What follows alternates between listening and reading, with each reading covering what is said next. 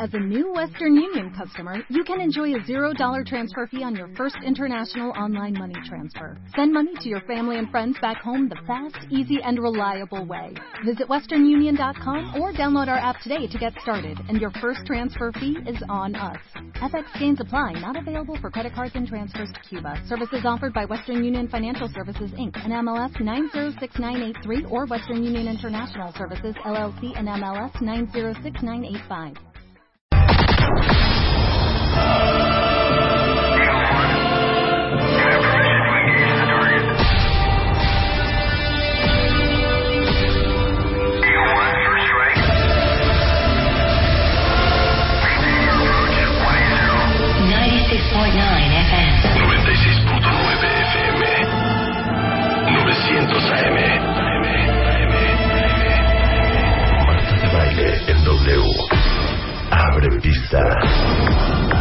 Cuando amas, quieres estar con la persona. Trabajar, soltar y darle la vuelta a la página. Ver porno nos disminuye la inteligencia. Te sientes sobre, frustrada, malvestida, fea.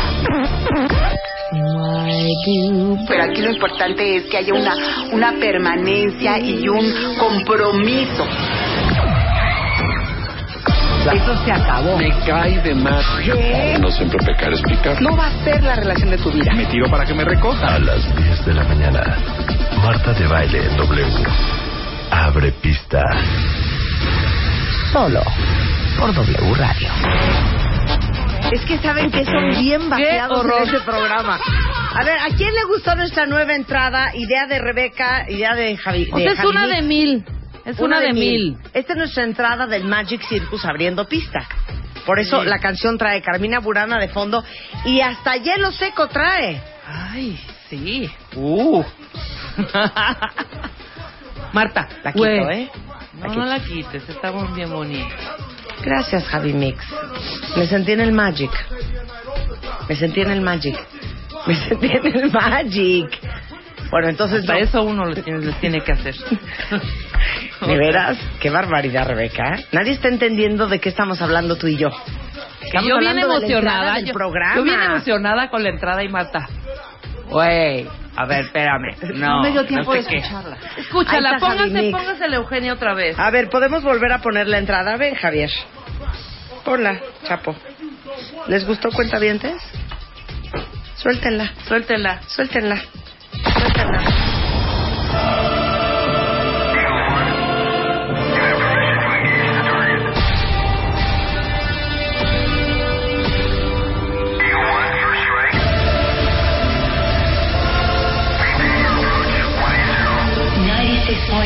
FM. 96.9 FM. 900 AM. Marta de baile en W. Abre pista. Cuando amas, quieres estar con la persona. Trabajar, soltar Y darle la vuelta a la página. Ver porno nos disminuye la inteligencia. Te sientes sobre, frustrada, malvestida, fea. Pero aquí lo importante es que haya una, una permanencia y un compromiso. Eso se acabó. Me cae de más. ¿Qué? No siempre pecar es picar. No va a ser la relación de tu vida. Me tiro para que me recoja. A las 10 de la mañana. Marta de baile en W. Abre pista. Solo por W Radio. Les quiero presentar a quien hace todas estas entradas. Es el diseñador de audio en jefe de W Radio. ¿Qué opinión te merece esta entrada, Javi Mix, que acabas de hacer? Me dijeron que me transportara al Magic Circus en los ochentas. Ok. Lo interpretaste perfectamente, Que lo se logró. lo escuchara bajó. hasta el ¿por qué hielo te fuiste? seco. Entonces, ¿por qué te fuiste al Paradise aquí Pero en creo que fuiste. No, creo que veras. Mix lo que, lo que sucedió aquí es que fue muy literal. Muy Fue literal. muy literal. Muy literal. ¿Se vale? Se vale. Yarto estaba en la cabina. Claro. Yarto, ¿te acuerdas? Oye, ¿no quedamos que íbamos a traer a los DJs del Magic y así? Sí, sí quedamos. Luisa, Quedamos, ¿qué claro. pasó con eso? Si viven. No, Sí, sí, viven. viven, ya ¿Tú te acuerdas datos. quiénes eran, Javi? No, no me acuerdo, la verdad. ¿Cómo no, me te acuerdo vas de a acordar? Me acuerdo de Yarto. Yo Yo en no me esa acuerdo época trabajaba en grupo Cuapa Charles y todo eso. Que eres, eres, muy pequeño. Eres muy pequeño, no te tocó esa época. Gracias, Oye, pues que Javi. nos refres- refresquen los cuentavientes, porque ellos nos dijeron, ay, era fulano, era fulano, era fulano, ¿te acuerdas? Claro. Pero espérame, yo quiero la opinión de, de Eugenia. ¿Qué, ¿Qué significó eso de literal? Tal cual se fueron a la entrada de, de cómo abrían pista. Y Del se va directo. Del Direct- Cristín. directo. Directo. Bueno, lo van a oír unos momentos, que ya vienen otros promos y todo. Este A mí lo que más me llamó la atención de la entrada es alguien que dice que la pornografía te hace menos inteligente. ¿Quién Sí, fue esa eh, persona? eh, fue, ¿Quién un, fue? un estudio que hizo Ah, Eduardo, Eduardo Calixto. Y es verdad. Nuestro neurofisiólogo. Pues sí, no lo tú, Eugenia. ¿Cómo vas de inteligencia? ¿Te digo algo? Sí, Ya entendí por qué soy brillante. exacto. Yo también ya entendí por qué soy tan lúcida. Claro. Por lo que lo explicó la parte frontal que se va desgastando. Ma- ¿Estás más nada. ¿Es verdad? No, no sí es neta, ¿eh? Hay un estudio. Baja ese link. Luz, ¿de qué programa lo sacaste? Es un estudio sobre el cerebro, lo que hace las relaciones sexuales en tu organismo, la dopamina, y ahí habla un pedacito del tema de la pornografía. Exacto. Vamos a linkearlos para que sepan. ¿Cómo estamos hoy, Marta? ¿Cómo nos sentimos hoy? Nos este sentimos martes? muy bien. Déjenme decirles que ya estamos a dos días de que cerremos esta alegría que planeamos para ustedes junto con la Oficina de Turismo de República Checa. ¿Qué tal? Hasta el 15 de enero, o sea, pasado mañana, es la última, el último día que tienen la oportunidad de que los mandemos todo pagado a República Checa a conocer Praga, que, es, be- que es bellísimo, a conocer Bellísimo. este, este lugar de, de, de spas y de descanso, muy, muy gustado por el ruso. En eh, República Checa que se llama Carlo Vivari, van a conocer los castillos, el puente de Carlos, una cosa muy bonita. Entonces, si ahorita entran a martadebaile.com, eh, van a ver cómo pueden eh, llevarse esta alegría. Tienen que usar todo su ingenio para participar. Primero lean la historia de los castillos de Praga que tenemos arriba en el sitio. El segundo paso, ni modo, échenle ganas. oi- Oigan, es un viaje a Praga. Yo te Es interrumpiría. producir Ajá. el mejor disfraz de rey o de reina. No, lean lo de los castillos, no. Lean bien las instrucciones. Exacto. Son fotos de rey y de reina. Quien no esté disfrazado Claro. o caracterizado Claro. no va a ganar premio. Entonces, déjenme decirles que todo esto está en martadebaile.com y es en asociación con la Oficina de Turismo de República Checa. Y hasta el día jueves 15 de enero es su última oportunidad para subir a mi sitio su foto y en una de esas algún cuentaviente se nos va a Czech Republic. Muy bien. Mira lo que dice el que es. Ajá. El que tú muy bien, ¿eh? Dice, Marta, Rebeca, muy buena entrada. Sí. Cuando menos, para sentir un poquito que está uno en otro lado y no en la oficina. ¿Ves? Ay, ya ves, qué bonito, ¿Ves? qué bonito, qué bonito de veras. Oigan, este, mira, aquí dice alguien, ¿el promo es neta? Así puso. No, pues está cañón, con razón, cada día me siento más güey. ¿Por lo de qué? Ah, lo del porno. Ahí vas. Ah, pues sí es neta, Si es neta. sí es neta. Vean, yo creo Muy que buena linkeen- entrada. linkeen. Eh, LinkedIn.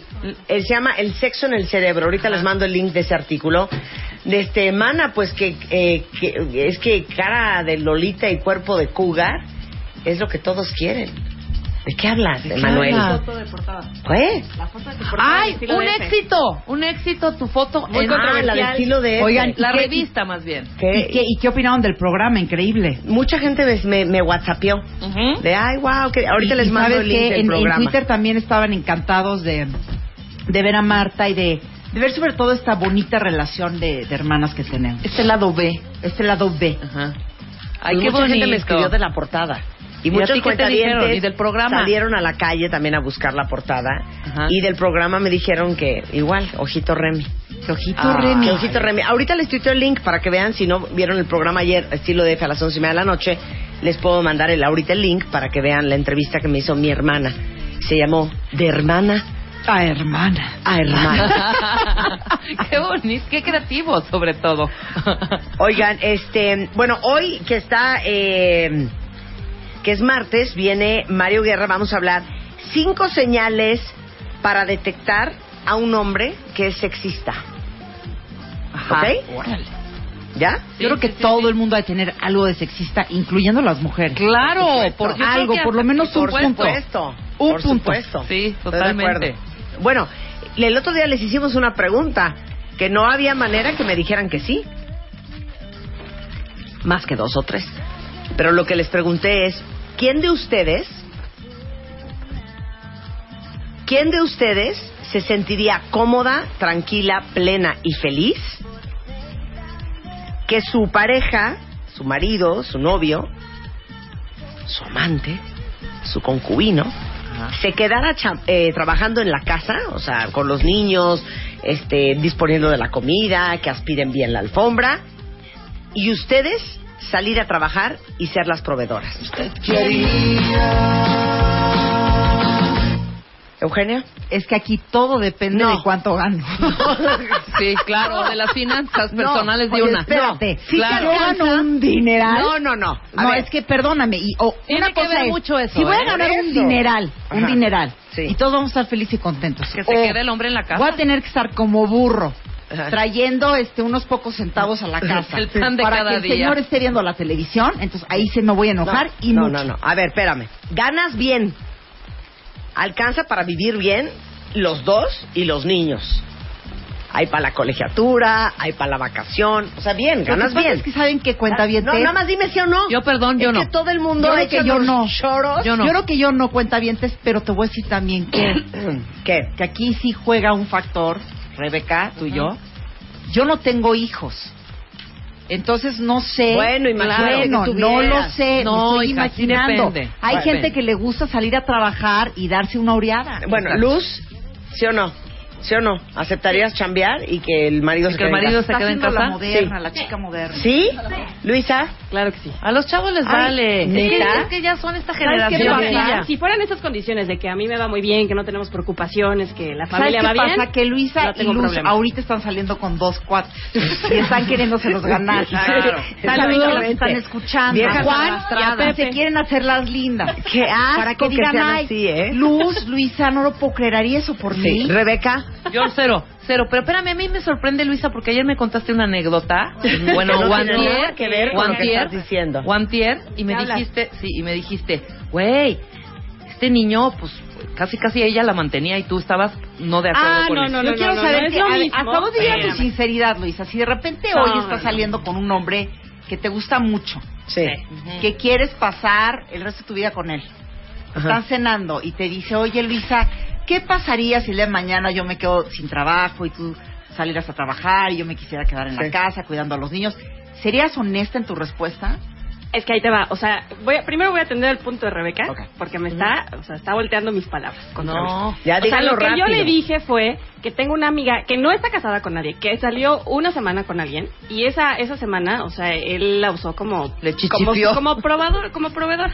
Yo le y además solo me, o sea, no había nada entre ellos, no sé, apenas se conocían y él ya estaba pidiendo que le invitara a las cosas, que le prestara su tarjeta de crédito para sacar cosas, o sea, es muy distinto a cuando tienes una relación establecida con alguien, en la que tienes confianza en alguien, en la que tienes una familia y en la que puedes hacer esa colaboración. Muy ¿sí lo harías o no? o sea, Nada más da vuelta y vuelta y echa unos Eh, choros. sean sinceras y no traten de ser políticamente correctas.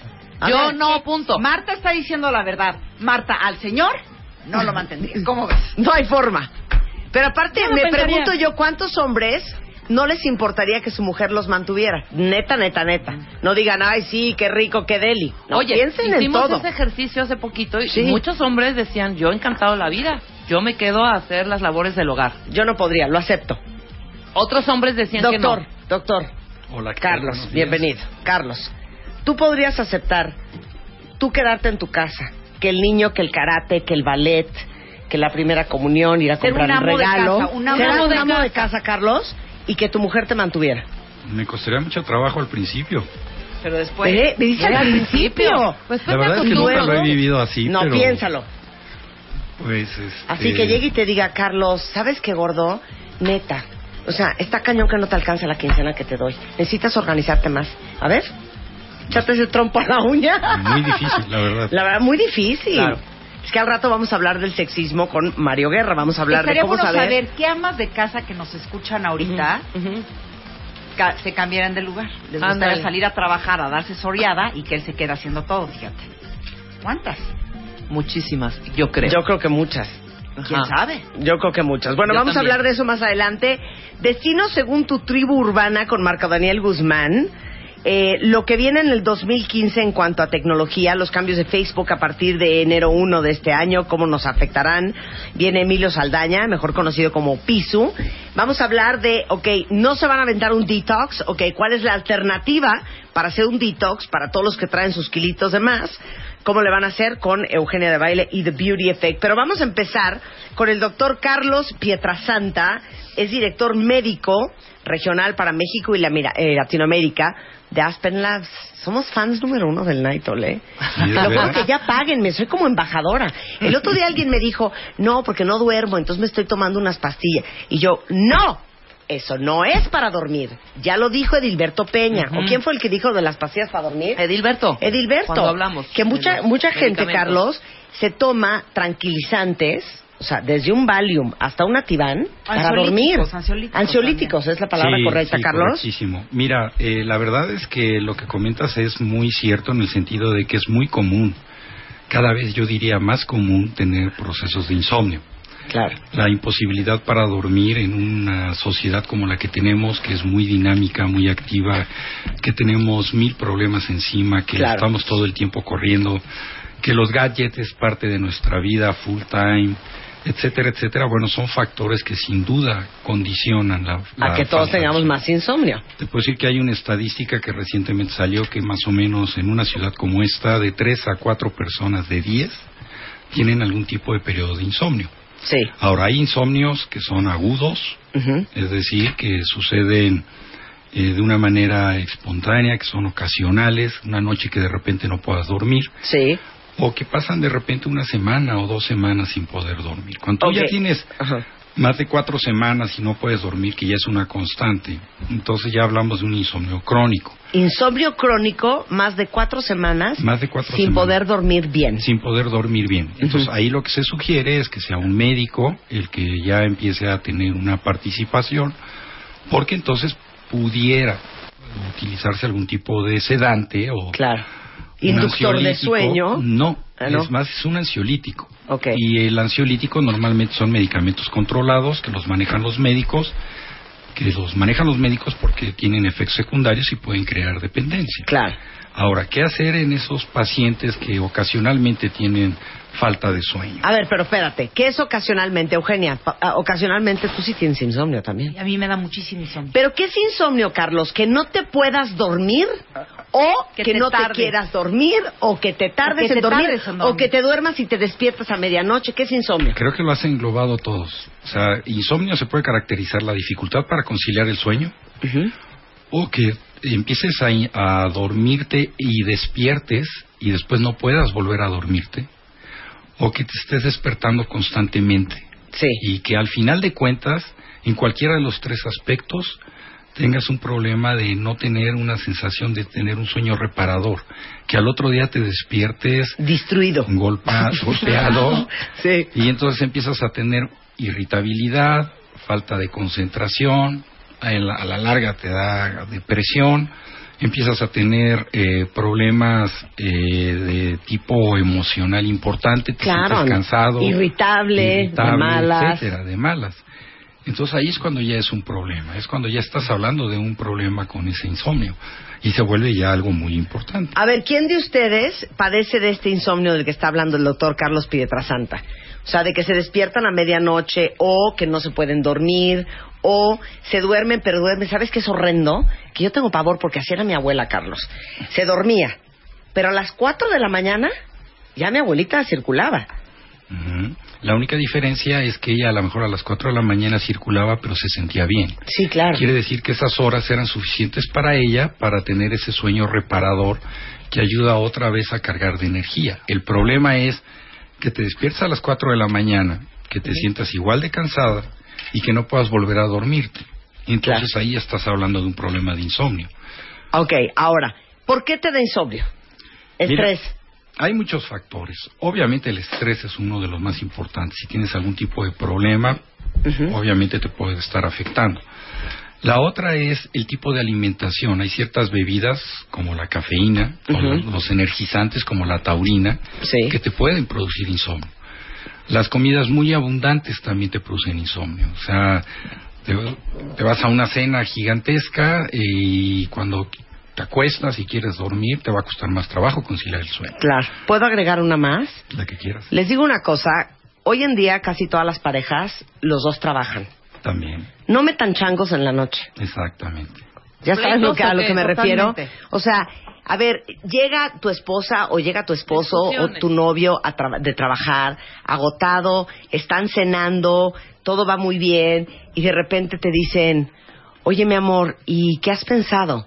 ¿Si vas a renunciar a tu chamba? No, güey. O sea, en la noche, esas qué? conversaciones, no. Yo soy partidaria de lo que estás diciendo. No metan changos en la noche. Si hay alguien experto Sí. en meter changos en la noche, ya sé quién es. O sea, todas las noches. A ver, Oye, date un ¿sí viste ejemplo. lo del contrato. Da, da, da, da- un ejemplo, da un ejemplo. Sí, da ejemplo. Todo fluye, Mira, yo cuarto delicioso. tú. Yo, yo soy muy de llegar a mi casa y relacionar mi casa con el desconect. Exactamente. Que se caiga el mundo.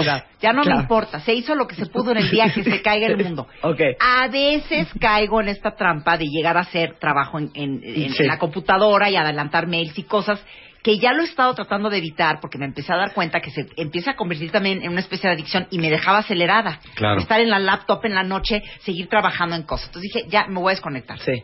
Y llega este individuo siempre en las noches que ya le ha bajado porque hablé con él un día, hubo un pleito persona. muy fuerte. Esta persona. Hubo un pleito muy fuerte en donde le dije, ya estoy harta. Y entonces todas las noches es de, oye, ¿y si vieron lo de lo de las proyecciones de, de ventas o no? Y yo, no, no lo he visto. Te voy a decir una cosa, si no pides los números y no los empiezas a ver y no estás al día, entonces no van a avanzar. Pero no solamente. Eh, exacto. o, o que vas llegando a tu casa y todavía no acabas de poner un pie y es cuando te sueltan Pero la entonces del espérate, oye, problema. es que Claro, ahorita ya claro. no quiero hablar de eso, acabo de llegar a... Es que nunca quieres hablar de eso. Yo lo hago por ayudarte a ti y por preguntarte. Digo, si quieres ya no te vuelvo a preguntar. Claro. Y se empieza a convertir en una dinámica. Entonces, no, tiene razón Marta. No ¿Saben metan qué? changos de que la noche. noche ya sea sagrada. Sí, ya. Ya no hablen de trabajo, hablen de cosas Placenteras. placenteras. Claro. Tranquilizantes. O Planes. típico, ¿no? Oye, mi amor, ¿quieres algo más de tomar? Sí, regálame una coquita, ándale. Órale, Pero ibas a dejar la Coca-Cola, ¿no? ¿No? No, espérate, estoy ahí, yo soy yo.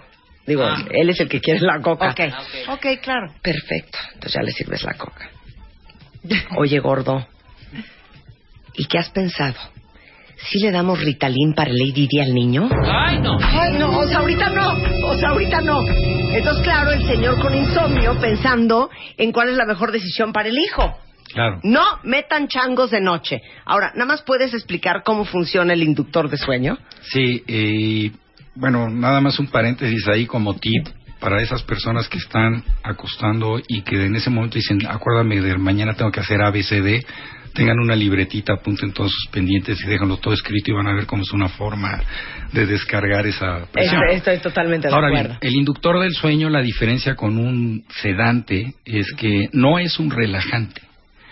La diferencia tal, por ejemplo, como hacen los herbolarios, que normalmente son relajantes, el inductor de sueño produce que eh, empiecen como si fuera un árbol de Navidad que empieza a desconectar ciertos focos. Poco a poco los van desconectando y van sumiendo a la persona en ese sueño que puede ser reparador y que puede ayudar a que después el medicamento deja de actuar, el producto deja de actuar y ese paciente ya está en un sueño ya mucho más profundo. Claro.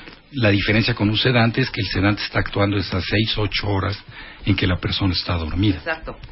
Entonces, Entonces, como un inductor de sueño, la ventaja que tiene es que va a actuar muy al principio, produce ese sueño que va asumiendo al paciente en una posición más reparadora y que al otro día al despertarse no tiene esa sensación de embotamiento. sí, claro, de mercurio en la cabeza. Exactamente. ¿Saben dónde me llevé yo Nitol? Ahora que hice un viaje como un vuelo como de 12 horas. Es muy bueno. En el avión Mm. me tomé mis dos Nitols, 20 minutos antes de que me quería dormir. Ya nadie me dirija la palabra, antifaz, ya sabes, audífonos. Yo nunca he tomado y el me quedé Nitol, y dormida. perdón por mi ignorancia. Sí. ¿Dónde lo compro? ¿Dónde lo compré? Mira, lo pueden comprar en cualquier farmacia o tienda de autoservicio. No requiere receta. Tiene un costo aproximado de 65 pesos. La cajita trae 8 tabletas.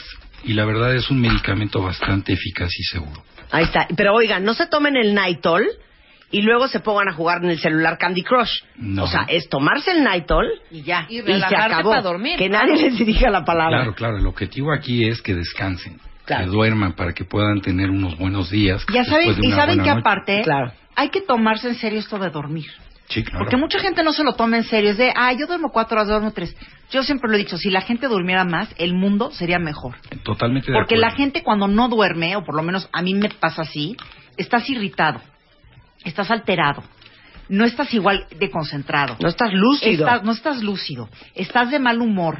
¿Me explico? Y yo creo que hay, can- bueno, es que yo diría que la mayoría de la gente hoy en día tiene algún trastorno de sueño y no lo toma en serio. Así es, es. bien importante dormir bien, porque cuando duermes bien, sí enfrentas el día diferente. Totalmente de acuerdo. Dormir es tan importante como comer o respirar. Es una función que el cuerpo lo necesita. claro. Y el no tenerlo va a alterar de alguna manera el funcionamiento. ¿A partir de qué edad puedes tomar Nitol? No, bueno, a partir de los 15, 16 años, que es donde más seguridad se va. ya voy a enchochar a mi hija, que es la más desvelada. Mujeres embarazadas, no. No, No. no. Mujeres no. embarazadas, no. No, no, no.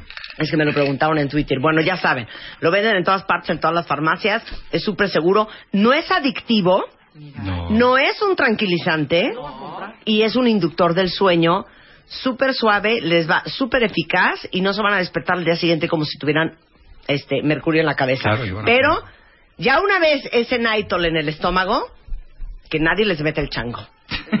Gracias, Carlos. Un placer No, al tenerte acá. contrario, como siempre, un privilegio. Son las 10.28 de la mañana en W Radio. La alternativa al detox con The Beauty Effect. Este, ¿Cómo se hace? Regresando después del corte en W Radio.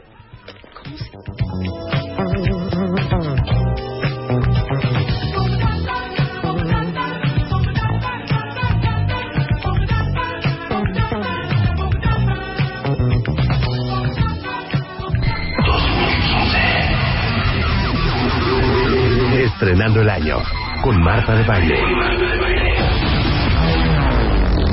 Ya volvemos. Abre Twitter. Arroba Marta de Baile. Y Facebook. De Baile. Oficial. Opina. A las 10 de la mañana. Marta de Baile. En W. Abre las redes. Non-stop. Non-stop.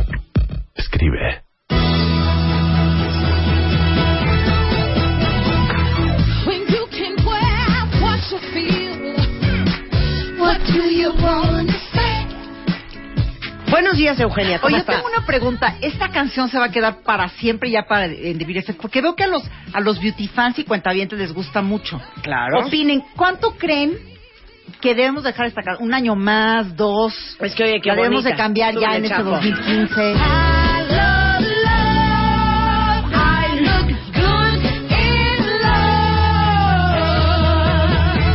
love. Lo máximo. Digan cuánto tiempo creen que deja- debemos No, dejar esta entrada de no Jennifer hagan esas Hudson. cosas. Un buen, una buena entrada no se cambia, porque es, es el, tu sello. Claro, es que es como un logo. ¿Cuántas veces, como un cuántas veces han cambiado la rola de, de, de, The X Factor? Ay, Nunca. ahora dice Chapo que él escogió ese fondo. Mientes con los dientes. Dice que el Chapo escogió para Eugenia esa entrada. Y a mí se me Sí. hace rarísimo, Puede según ser que yo sí. la traje yo. Qué raro. Eugenia, vamos a hablar de la alternativa al detox. O sea, ¿cómo? Hoy les traigo la opción B del detox, porque ya saben que en enero todo, una de las resoluciones es empezarnos a desintoxicar. Pero ¿qué pasa cuando no le quieres entrar a eso? Tipo yo. Sí. O sea, hay otro tipo de opciones y hay y hay maneras de llevársela más leve. Fíjate, el doctor Howard Murad, que yo ya lo he entrevistado varias veces, ustedes ya saben que es un dermatólogo norteamericano muy famoso que, que bueno, tiene credenciales de, de UCLA, tiene su propia línea de productos y es muy interesante todo el enfoque que tiene acerca de esto. Alguna vez le pregunté que qué opinaba de los detox y para él los detox son un no. Porque muchas veces los detox consisten de eh, detox de, a base de, de, de- de jugos nada más o de, de algún tipo de alimentos. Y eso dice que a la larga muchas veces desgasta mentalmente, o muchas veces también si van a hacer detox de jugos, fíjense qué jugos están tomando, porque por ejemplo, si ustedes comienzan a tomar puros jugos de puras frutas, están tomando pura azúcar. Entonces hay que fijarse no, muy no. bien cuáles son, cuáles son este tipo de detox que ustedes están haciendo, Fatal. porque desgasta también mentalmente, es muy difícil. Entonces, yo sí soy un poco del enfoque como él, de llevarse esta onda de hacerlo paso a paso. ¿no? Ok. Irse, irse despacito y realmente ir incorporando estos hábitos para toda la vida. Entonces, aquí vamos a hablar de eh, cada día lo que uno puede ir haciendo, empezar a hacerlo ese día todo el día y el día siguiente incorporas otro hábito y ya llevas dos y el tercer día incorporas otro y ya llevas tres. Esta es con la idea de que el detox realmente sea algo que les ayude a nivel mental, a nivel físico y que se vea tanto en la piel como, como en la parte interna del cuerpo y también en, en toda esta parte mental y espiritual que tiene tanto que ver con cómo nos sentimos. Muchas veces creo que arrancamos el año en lugar de muy como enérgicos arrastrando la cobija. Entonces la idea es revertir todo esto. La primera es que él habla de la importancia de tomar agua, que esto siempre lo escuchamos Ay, mucho. Hay que tomar los dos litros de agua y el agua y el agua y el agua. Pero realmente el agua eh, está muy relacionada, de acuerdo al enfoque que él tiene él, con la parte del envejecimiento y con la parte de las enfermedades. Porque entre más hidratados estamos, la célula está más fuerte.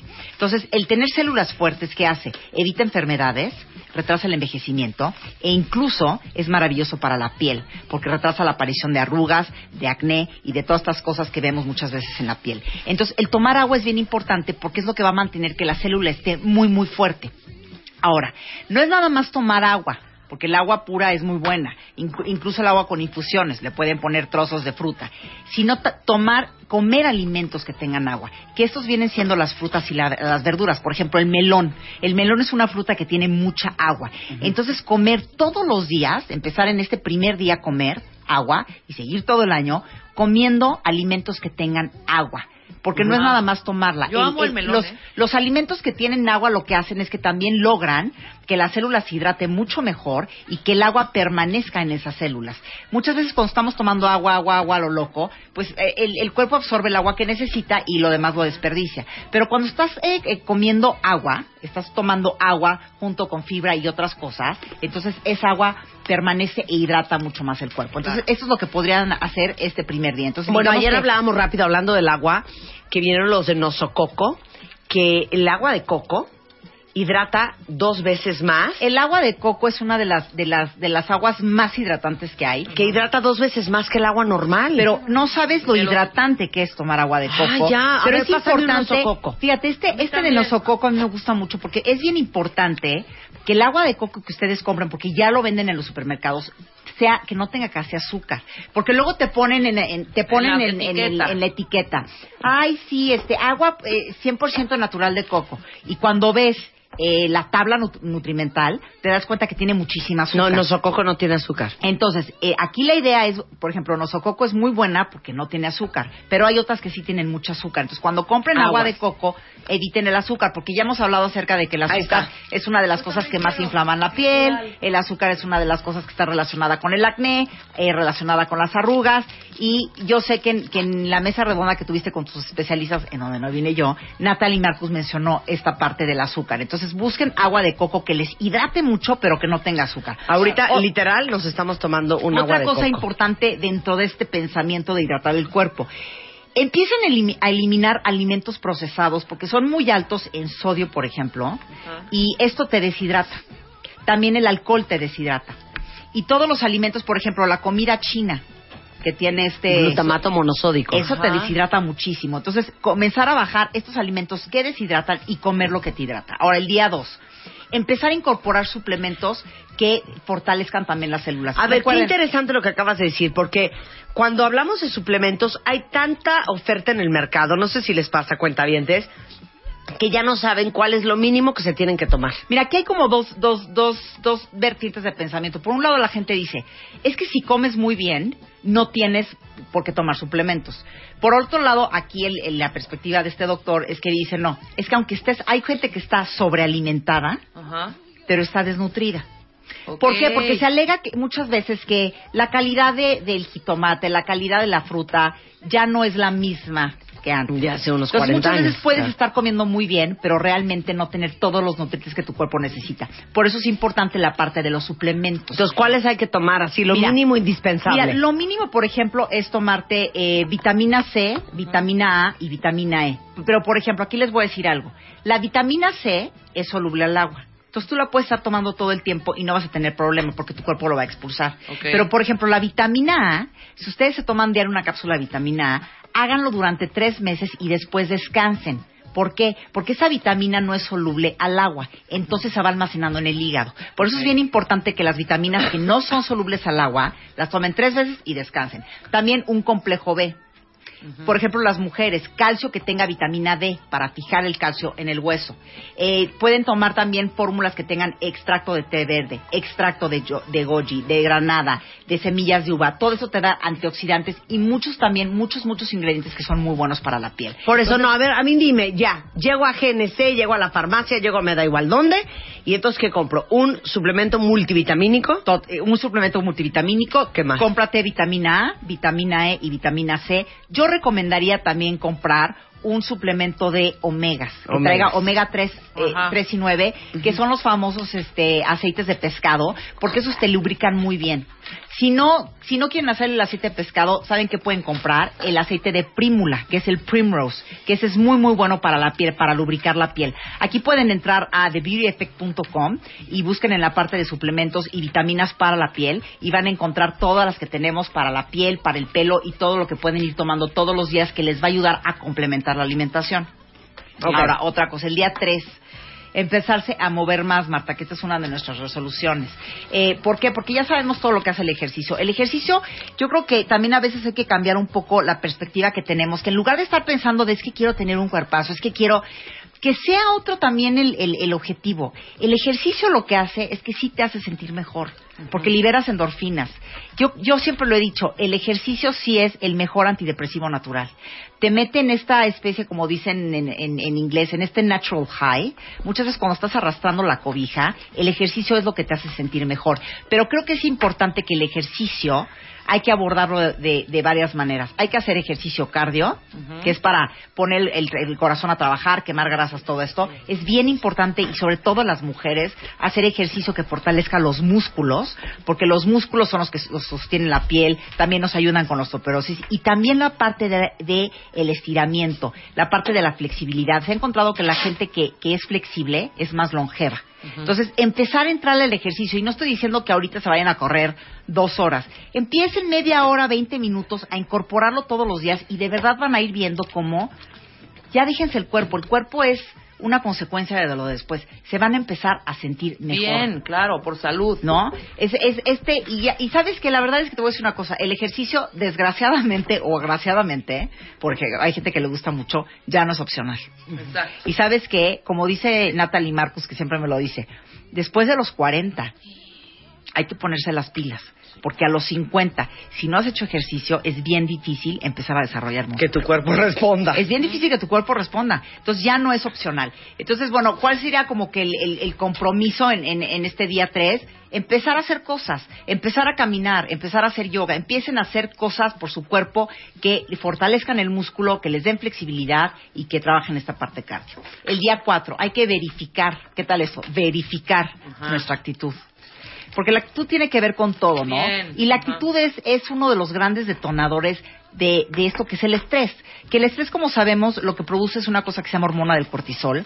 La hormona del cortisol, eh, el estrés tiene que existir, es, una, es un mecanismo natural del cuerpo, pero cuando el estrés lo empezamos a producir en grandes cantidades, genera hormona de cortisol en, en altos niveles y esto nos inflama a nivel celular, no nos deja pensar igual, estamos de mal humor, incluso está relacionado con problemas en la piel, como el acné, está relacionado también con problemas de, de- aumento de peso. O sea, el estrés es terrible y hay que aprenderlo a controlar. Y para eso todo es mental.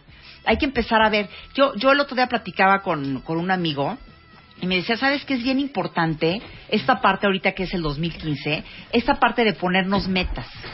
Porque una vida sin metas y sin propósito es bien difícil llevarla.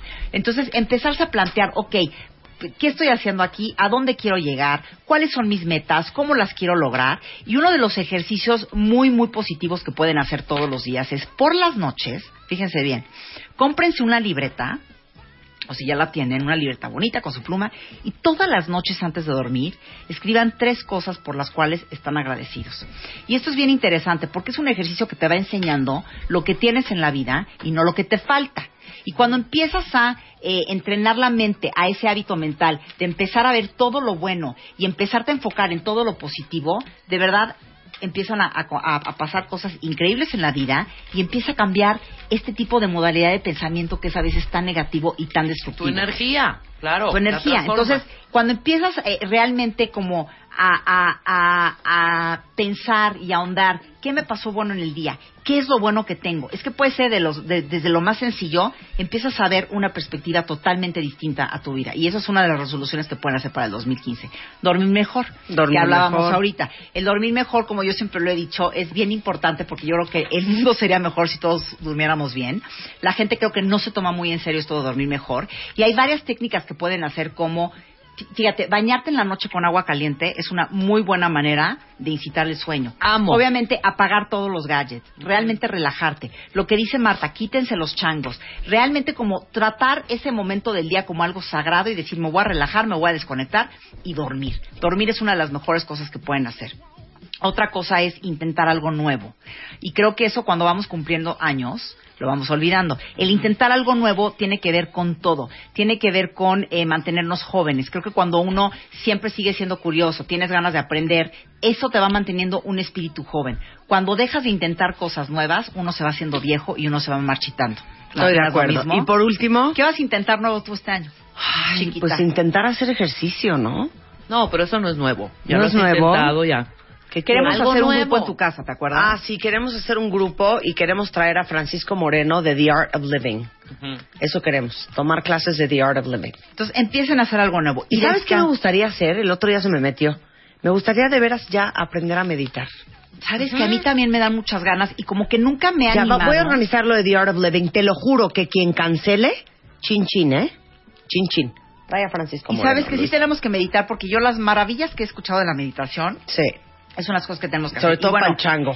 es bien importante también esta parte de descansar, darse el tiempo de descansar. Y esto se lo digo a Marta, que Marta es una mujer que no se da el tiempo de descansar. De repente le hablo a su casa y le digo, ¿qué estás haciendo? Y en lugar de descansar, está, la, está lavando la... ¿La lavadora? No, la sí. lavadora, la, Mira, la fíjate que los tapetitos, ¿te acuerdas los tapetitos que te mira? Pues le cayó una mancha, estoy lavando mis tapetitos, estoy haciendo... Sí, hija. No, y no, cuando sí, me refiero a descansar, es realmente descansar la mente, descansar el cuerpo, desconectarse, descansar el espíritu. Y todo esto les va a ir ayudando muy bien. Ahora, obviamente viene la parte esta de cuidarse tópicamente.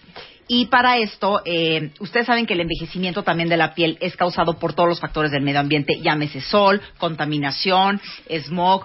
Todo eso hace que el colágeno y la elastina de la piel se vayan debilitando y por ende van apareciendo arrugas, la piel se va viendo con manchas, se va viendo mucho más plácida y eh, empieza a suceder todo esto que es el envejecimiento prematuro. Entonces, hoy les traigo algo que es muy bueno, que es de la línea de Murat, que se llama, eh, es de la línea del que se llama Environmental Shield, que es algo que te protege, digamos, del medio ambiente y que les va a ayudar a restaurar, renovar y proteger la piel contra el daño solar, les va a prevenir y revertir el deterioro ambiental a través de la ciencia del agua celular.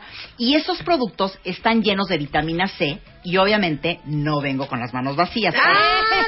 Pero antes de decirles, antes de decirles en lo que consisten estos estos kits es tienen ácido este ácido glicólico que ya he platicado de él que exfolia para acelerar la renovación de las células muertas dañadas. Entonces remueve digamos las células muertas de la piel y eso les va a quitar toda la opacidad y se va a empezar a ver la piel mucho más luminosa. La vitamina C que como siempre lo digo es una maravilla que también tiene eh, este esta este kit y estas, este producto que les voy a regalar tiene higo de India que protege contra los radicales libres y le da también mucho más luminosidad a la piel y es extracto de myrtle que apoya a la producción de, de colágeno para que se vea una piel mucho más eh, digamos firme eh, mucho menos flácida y le va a dar mucho más elasticidad ahora Murat para quienes me han preguntado dónde lo venden, porque además tiene una línea excelente para gente que tiene acné. Lo venden en ¿Murat Liverpool- tiene para acné? Ah, para acné, muy, muy buena.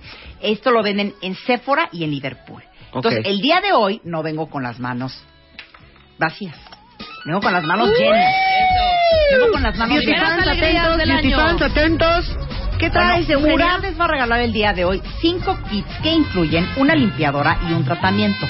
Todos con vitamina C para proteger la piel y que les quede divina, libres de manchas y protegida. Entonces, son cinco kits que traen la limpiadora y el tratamiento. Para eso tienen que entrar en este momento a thebeautyeffect.com. Recuerden que tienen que ser beauty fans. Si no son beauty fans, se tienen que registrar. Les vamos a dar su nombre de, de usuario y con eso pueden participar para ganarse uno de estos cinco kits de Murad siendo beauty fans. Y obviamente todo lo que acabamos de platicar el día de hoy, si lo quieren consultar, así como muchos más artículos que tenemos, pueden entrar a thebeautyeffect.com.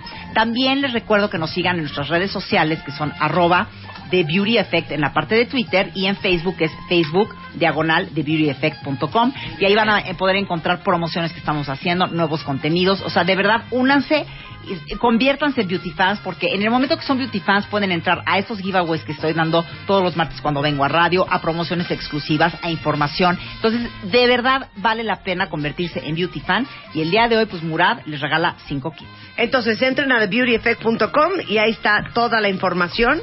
Vienen este, dos preguntitas súper fáciles. Los primeros cinco beauty fans que la respondan se llevan su kit de Murad eh, para tener una piel libre de manchas y súper protegida. Oigan, y antes de irme solamente, quiero decirles a todos los cuentavientes y beauty fans que nos escuchan, ahorita que empezamos el 2015, manden al- a, a Twitter qué temas quieren que vengamos a platicar. Esto está muy bonito. claro. También díganos de qué y vamos a averiguar Sí, si todo el rollo, toda la historia y vamos a venirles a dar soluciones Sí. de lo que les esté agobiando piel, este año. Oigan. Cara, arrugas. ¿Sabes qué hay que hacer este año? Ahora sí, porque lo prometimos. Que les Ah, voy a ¿cómo hacer yo un tutorial cómo- de cómo cómo secarse el hacerse el pelo? fleco. Ajá. No, y el pelo en general, porque es todo un arte. Y Marta es muy buena con la parte de la pistola y el cepillo redondo. Oigan, les digo una cosa. En la portada de estilo de F, pues básicamente me peiné yo y me pinté yo. Muy bien. Entonces yo bien. les puedo, les puedo enseñar, muchachos. Les puedo enseñar. Vamos a hacer ese tutorial del fleco y el pelo. Bueno, pues y el muchas volumen gracias. del pelo. Gracias, Eugenio. Un placer tenerte acá. Oigan, está el video de My Favorite Things arriba. Ya se los había dicho, ¿verdad? Ya, pero Eh, el resumen de cuando regalamos en diciembre los 10 Fiat eh, 500. eh, tenemos... eh, pues un video que resume la felicidad de las ganadoras y la alegría de regalarles estos coches. Que por cierto, ya los vamos a entregar. ¿Cuándo los entregamos? Este viernes.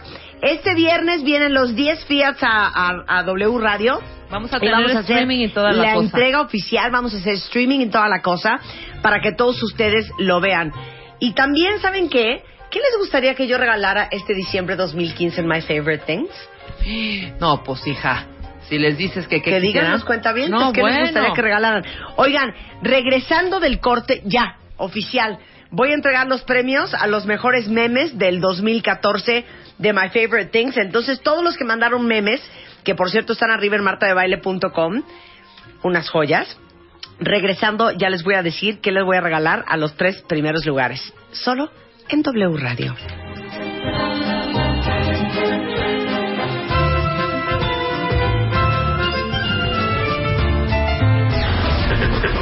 El 2015. Solo con Marta de Baile.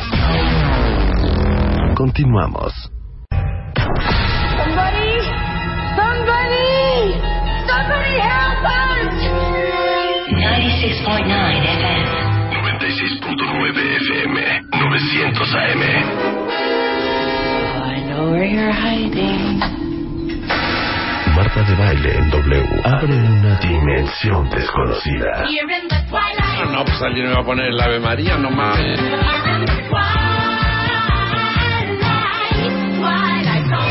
Bueno, yo nomás fueron 12, nomás. ¿Cómo se le notaba a tu hija? Ingrid, corre, que tenemos poco tiempo. Voy a estudiar algo de chef, El trastorno de vinculación. voy a estudiar algo de cocina, porque me encanta. Eres mi bien, El trastorno de vinculación. Voy a prepararme para hacer stand-up comedy. lo que me tiene extasiado. ¿Qué pasaba con sus amigas? Ya te la quitaron. El trastorno de vinculación, pues era. ¿Por qué me la quitaste? Contigo, ¿cómo fluye el amor? Esos ojazos negros y un raro fulgor. No era bueno. Porque 2000, dije. Me costaba trabajo Usada y además, perdón, no voy a decir pendejo. acercarnos, Sí. conectarnos. Ay, déjame terminar con una... Era una mujer bellísima. Josefa, fíjate que era hija natural. A las 10 de la mañana, Marta de Baile en W. Abre una dimensión desconocida. Qué bonita entrada, qué bonito Ale- a- a- Alex Sorrenti. Me gusta eso de Twilight Zone. ¿Qué es The Manhattan Transfer? ¿Te acuerdas de The Twilight Zone? ¿Pero Sí. qué era The Manhattan Transfer? ¿Sí? Ajá. Sí, era de Manhattan Transfer. Sí, era. Perdón, estoy en Ay, otras en la cosas. dimensión desconocida. A ver, cuentavientes. Ya ubican que hemos hablado muchas veces del tema de tribus urbanas. Ajá. ¿No? Que si los Dime algunos. chairos, que si los bikers, Que si los hipsters, que si que los si los ponquetos, que si que los si los millennials, que si los... Ajá. Marco Daniel Guzmán de Viaja Bonito is in the house. ¿Cómo estás, Marta? Bienvenido, Happy New Year, Marquito. Fíjate que vengo a una con una nueva adquisición, Lore, Ajá. que trabaja con nosotros en el Bienvenida, blog. Lore. ¿Cómo estás, Lore? Bienvenida, Lore. Ya la conocen ustedes. Ya, ya había venido conmigo Lore. Entonces, inspirado en el libro Sí. eh, Más de 25 tribus urbanas revolucionando la ciudad Sí, sí, sí. de Paco Santamaría, sobre las tribus urbanas, es que decidimos hablar de viajes inspirado en qué, digamos, usos y costumbres tiene usted, cuenta bien que Claro. nos escucha. Yo te quiero decir algo, lo de las tribus urbanas, Marta, no nada más es de este libro, sino como que ya es toda una filosofía de mercadotecnia. La gente está tomando muy en cuenta las tribus urbanas o tribus sociales, por así decirlo, como para perfilar productos. Claro, y dirigir En sus el- estrategias de mercado. Exactamente, en este, en el turismo, la verdad es que pues no, no se salva, ¿no? Claro. Entonces me inspiró un poco en el libro que, que Paco lo tuvimos en el programa de radio cuando estábamos Sí. aquí en Expedición W, y hace cuatro años que habíamos detonado esto de las tribus urbanas. Entonces, bueno, se nos ocurrió hacer una listita, y si quieres vamos empezando para A que ver, vayamos viendo. ok, ¿no? tribu urbana número uno, bikers. ¿A O sea, dónde ¿Cuáles van? son los bikers? Los bikers, Lore, ¿cuáles son los bikers? Son los que aman su bici, hacen todo con su bici y si la pudieran llevar a todos lados, pues se la llevarían a todos lados. Gustavo Moret es uno de esos. ¿Sí? Gustan de rodar, rodar y rodar. Yo creo que hace, no sé hace cuánto no me subo una bici. Yo sí Pues, hace como un mes. Ni ¿Sí? siquiera la fija de tu casa. A ver, ¿quién de ustedes es super siquiera. biker y si pudieran llevarse su bici de viaje, se la Ajá. llevarían? Exactamente. Quiero saberlo, dígamelo en Twitter. Entonces, ¿a dónde puede ir un bicicleto? Un bicicleto, en el buen sentido de la palabra, un biker, yo les voy a recomendar lugares que son eh, públicos, que son como que aman las bicicletas. Por ejemplo, en Canadá hay un parque que es el parque número uno que tienen que ir si ustedes son verdaderos bikers, que es el Parque Stanley de Vancouver, Canadá. Marta, que seguramente tú lo conoces muy bien porque Sí. fuiste allá, fuiste a Isla Victoria, fuiste a un montón de lugares. A Whistler. A Whistler y... Entonces, Stanley Park en Vancouver, Canadá. Exactamente. Muy bueno para darle a la, ¿qué tal? A la bicla. A la A la bicla. A la bicla. Ok. Me Luego hay otro que es el Gran Cañón, Lore. Marta, imagínate estar en el Gran Cañón, pero pedaleando. Ajá. Hay tours en la mañana, hay tours en el atardecer, y entonces es para, para paisajes, o sea, rodar con paisajes increíbles. Hay algunos tours en invierno, siempre y cuando lo permita el clima, pero esta es una recomendación que creo que cualquier amante de la bicicleta debe ir a probar. Y el Gran Ok, Cañón Gran tiene Cañón. muchas, muchas este, Sí. diversiones, Muchas ¿eh? El Gran Cañón es un cosas. O sea, esa espectáculo. spas, Sí. esta cosa de los Helicópteros. biclas, helicóptero, Claro. Ajá. Ok. Siguiente gran recorrido para los bikers. Siguiente es el Valle de Loa o Loira, como se escribe en Francia, Marta, que tú has estado ahí, ¿no? También. Que está lleno de castillos, palacios, pero puedes ir y venir entre ellos en bicicleta, padrísimo en verano. Eso sí está padre. Callecitas divinas. Sí, sí, sí, sí, sí. Pedalea para arriba. Temporada de preferencia primavera, verano y bueno, en invierno de repente hay un servicio, pero es muy difícil con la nieve, ¿no? El Valle de Loa. Bien. ahorita les vamos a poner las ligas para que vayan viendo de, de qué se trata. Luego, ya hablando concretamente de México, Marta, hay una ruta en bicicleta que te vas de Valle de Bravo al Nevado de Toluca. Ok. Y viceversa, son 63 kilómetros y los bikers, bikers, bikers saben de lo que les estoy hablando y los que quieren ser bikers deben hacerlo, deben ir a esta ruta que sale del, de Valle de Bravo y se van hasta el Nevado de Toluca y la verdad es que es muy, muy emocionante. Y ya si están en Valle de Bravo, bueno, pues aprovechan O sea, para comer a echas gusto. una queca. Oye, pero hay, Ajá. hay guía, o sea, Sí. te va, es un grupo, Sí, te citan, sí, todo bien armado. Hay una, hay una página de internet que es todovalle.com.mx, ahí Ahí pueden viene. entrar y ver y lo pueden, lo pueden contratar. Marta, tú que no eres nada biker, ni siquiera de biker de casa, este, lo puedes estar haciendo. Ok. Y luego hay otra que es de Cancún a Tulum. Imagínate, todo de Cancún a Tulum. ¿Qué te aventarás? ¿Tres horas? ¿Cuatro horas? Te avientas como seis horas y vas como parando. Te paras en Puerto Morelos. Ya ves que la Riviera Maya son 130 kilómetros. Ajá. Entonces te vas directamente de Cancún hasta Tulum y este y ahí vas parando y vas como pedaleando al lado del mar Caribe, que es algo. Y esta ruta se está poniendo muy... En Tulum no hay lugarcito donde no renten bicis. Es un lugar de bicis. Totales, totalmente. Ok. Luego. Luego, vamos directamente a la siguiente tribu viajera, Marta. Ok. ¿Qué te parece? Vamos a... Yogi, Ajá. meditadores, New Agers. Ajá.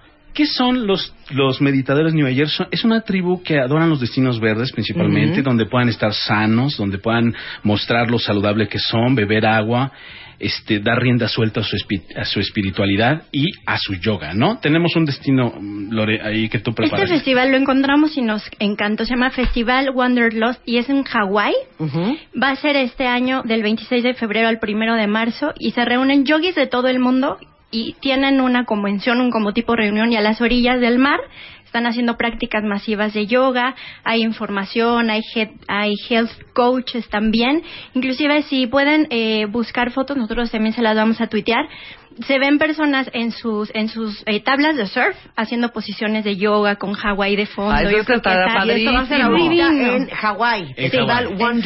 Sí, Exactamente, exacto. en Honolulu. En ¿no? Honolulu. Ok, Thailand. Luego sí. Sí. Ese es un destino como que muy querido por los New Agers, los yogis, ¿no? Exacto. El lugar es eh, Koh Samui y hay ahí ahí Marta están no, no sé si conozcas, pero están unas playas bellísimas.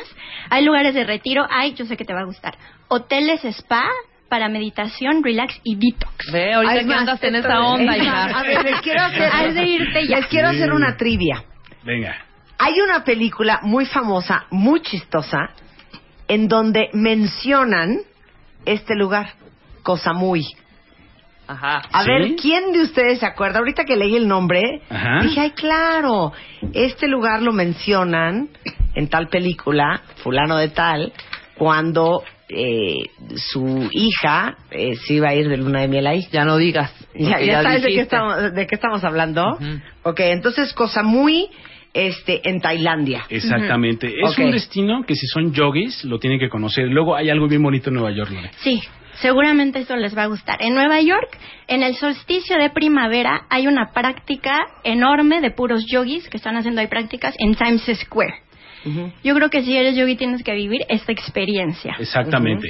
es, en, es en verano. Prácticamente entre primavera y verano pueden ir en Times Square la, una clase de yoga tremenda, ¿Pero grande. en dónde? Ahí en esa explanada donde Ahí están en los, el, en el centro las de. Times Square, Sí, en el sí, centro sí, de Times. Square Ajá. van a ver las fotos, está increíble. Así como el Zombie Parade que se hace prácticamente en muchas partes del mundo, esto es muy esperado en Nueva York. El- y luego, bueno, pues en México está el Campus Yoga, que aquí han, han ¿Dónde hablado es eso? mucho, en Ixtapa. Ok. En Entonces, Ixtapa bueno, que es- regalamos boletos. Claro, aquí estuvimos regalando para el, para el campus yoga de Ixtapa. Eso es en regalaste. noviembre, en noviembre y este y la verdad es que se pone muy bien. Es como un evento que convoca a los yogis en Iztapas y Guatanejo, yoga, thai, meditación, medicina alternativa, gastronomía, música. Y yo les quiero recomendar un hotel Marta que no sé si lo conozcas, el Hostal de la Luz allá en Tepoztlán, que es sin televisión. Ah, sí lo conozco, precioso, divino. Exactamente, sin televisión, sin nada, y solamente es para la práctica de yoga, la meditación. Está el Cerro del Teposteco por si quieres ir a, a- a tener unas vistas preciosas, está Cuernavaca. Y Pues bueno, Marta pues que es- está quiere incurrir en esto, esto es tan bueno, está aquí Sí. a una hora, Marta. Sí, vamos a cosa muy Thailand. No, no, no, no, vamos al hostal de la luz para empezar, hija. Exactamente. Al bueno. hostal de la luz. Se habló en el otro programa, Marta, hace, hace pues de tres años, cuando estábamos aquí en Expedición W, de una tribu urbana muy especial que son los chairos. ¿Cuáles son los chairos? es que yo con todo respeto a mis amigos, cada vez lo oigo más, yo no uso ese término porque se me hace como raro. De hecho, etiquetar a gente se me hace como raro. ¿Pero lo- qué es el chairo? el No sé chairo, qué es el chairo. el chairo es un personaje que es na- natural, orgánico, de ideología de izquierda, Ajá. es antiglobalización y sobre todo es muy amante de destinos donde hay costumbres y etnias. Mm, Por ok. ejemplo, pero Ah, o sea, de que me fascina irme a una no con los huicholes. por ejemplo, Ándale. Eh, bueno, soy feliz en la- Sí. la- los lacandones. Ajá. Sí, sí, sí, Estoy sí. encantada con los Raramuris. Sí, raburis. Pero es todo un nicho de mercado. Y la verdad es que en el turismo está dejando mucho dinero esta tribu urbana. La verdad es que yo lo digo todo esto con todo respeto para todo mundo, para que no luego me van ahí a decir de cosas, ¿no? Entonces, el, es más, yo les pondría una especie como de etiqueta no chairo, más bien como un New Ager más local, más mexicano, por no Sí, irme con Que ese le gusta lo nuestro, lo Las raíces mexicanas. Las raíces, Ya lo definiste muy bien. Tribu urbana lo nuestro. ¿Qué te parece si lo dejamos así? Ok, sí. ¿No? Ok.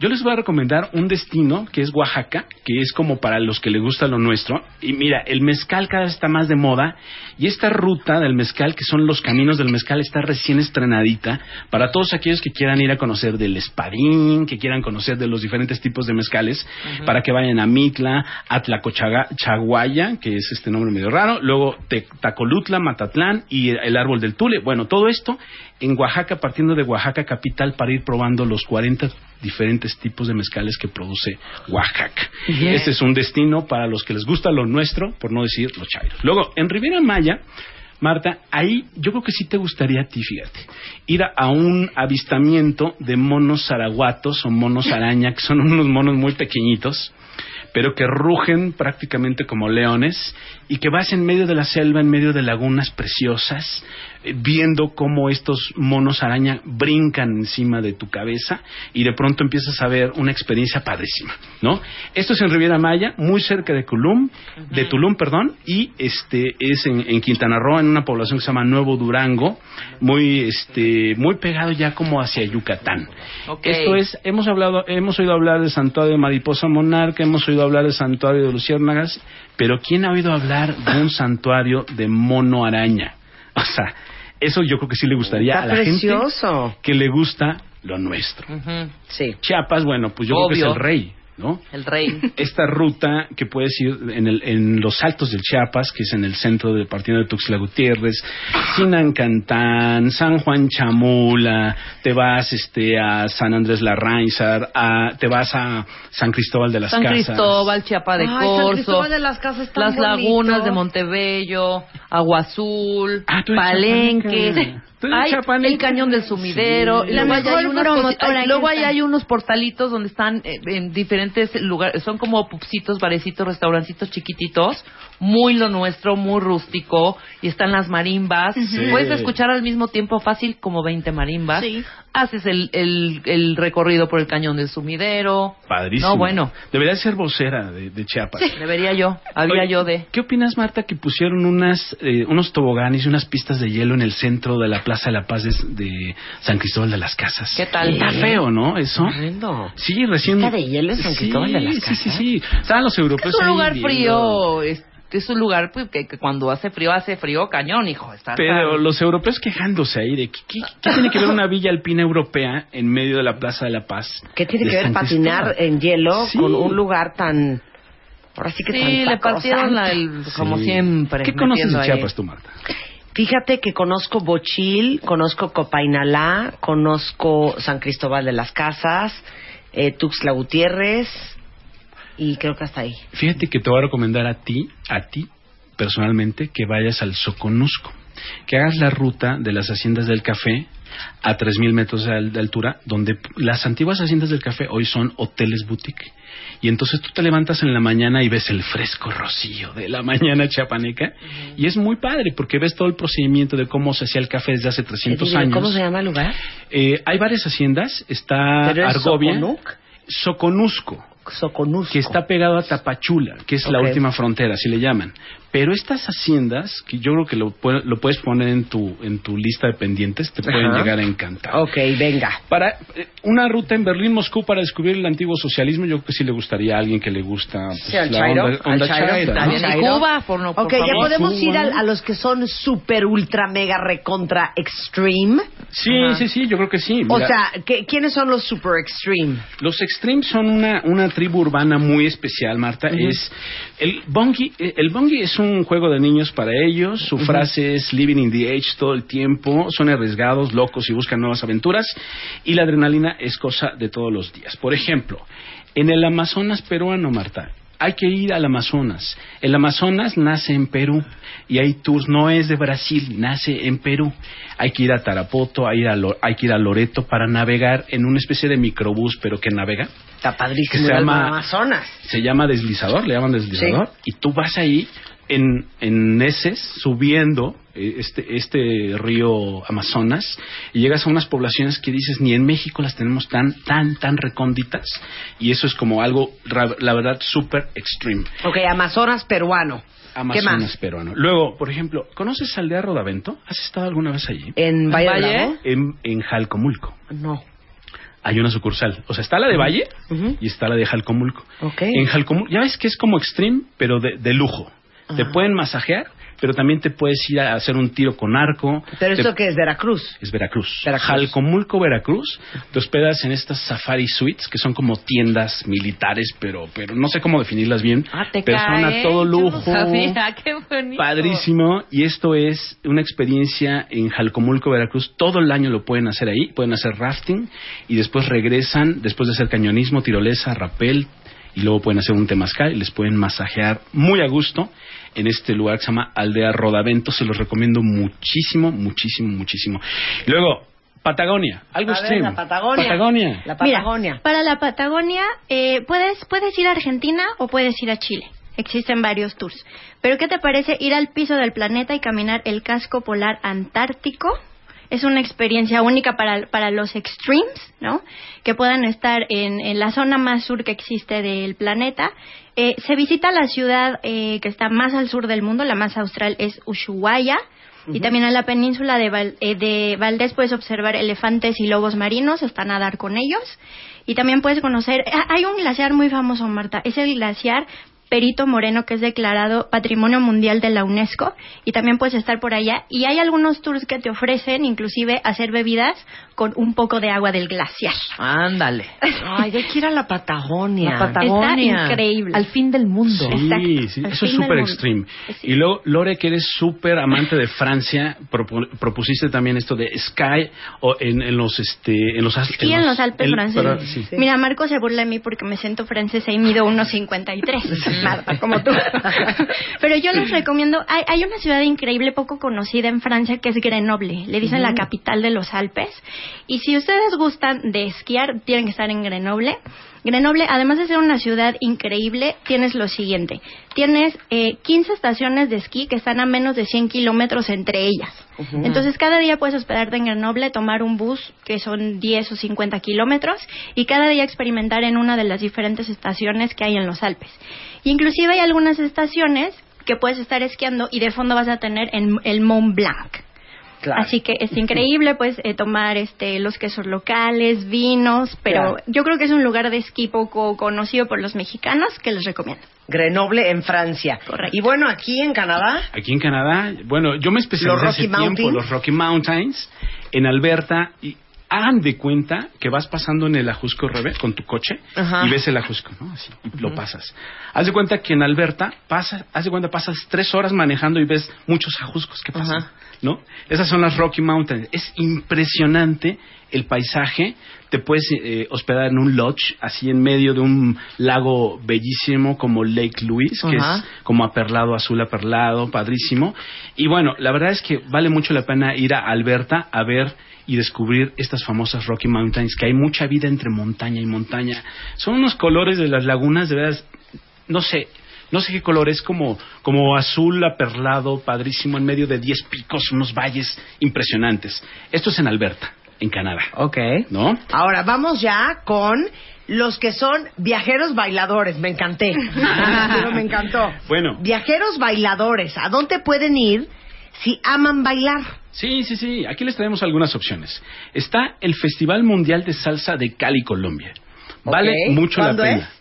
Es en los meses de agosto, julio, agosto, le van moviendo la, la fecha.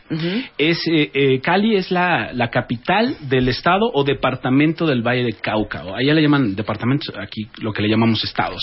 Son más de 4.000 artistas que se presentan, bailarines, músicos, más de 20 orquestas nacionales, talleres. la pura fiesta. La pura fiesta y es la pura sabrosura salsera en Cali, eh, Colombia. Ok, segunda opción para bailar. Para bailar en Cuba, para aprender a bailar Cuba. Cuba.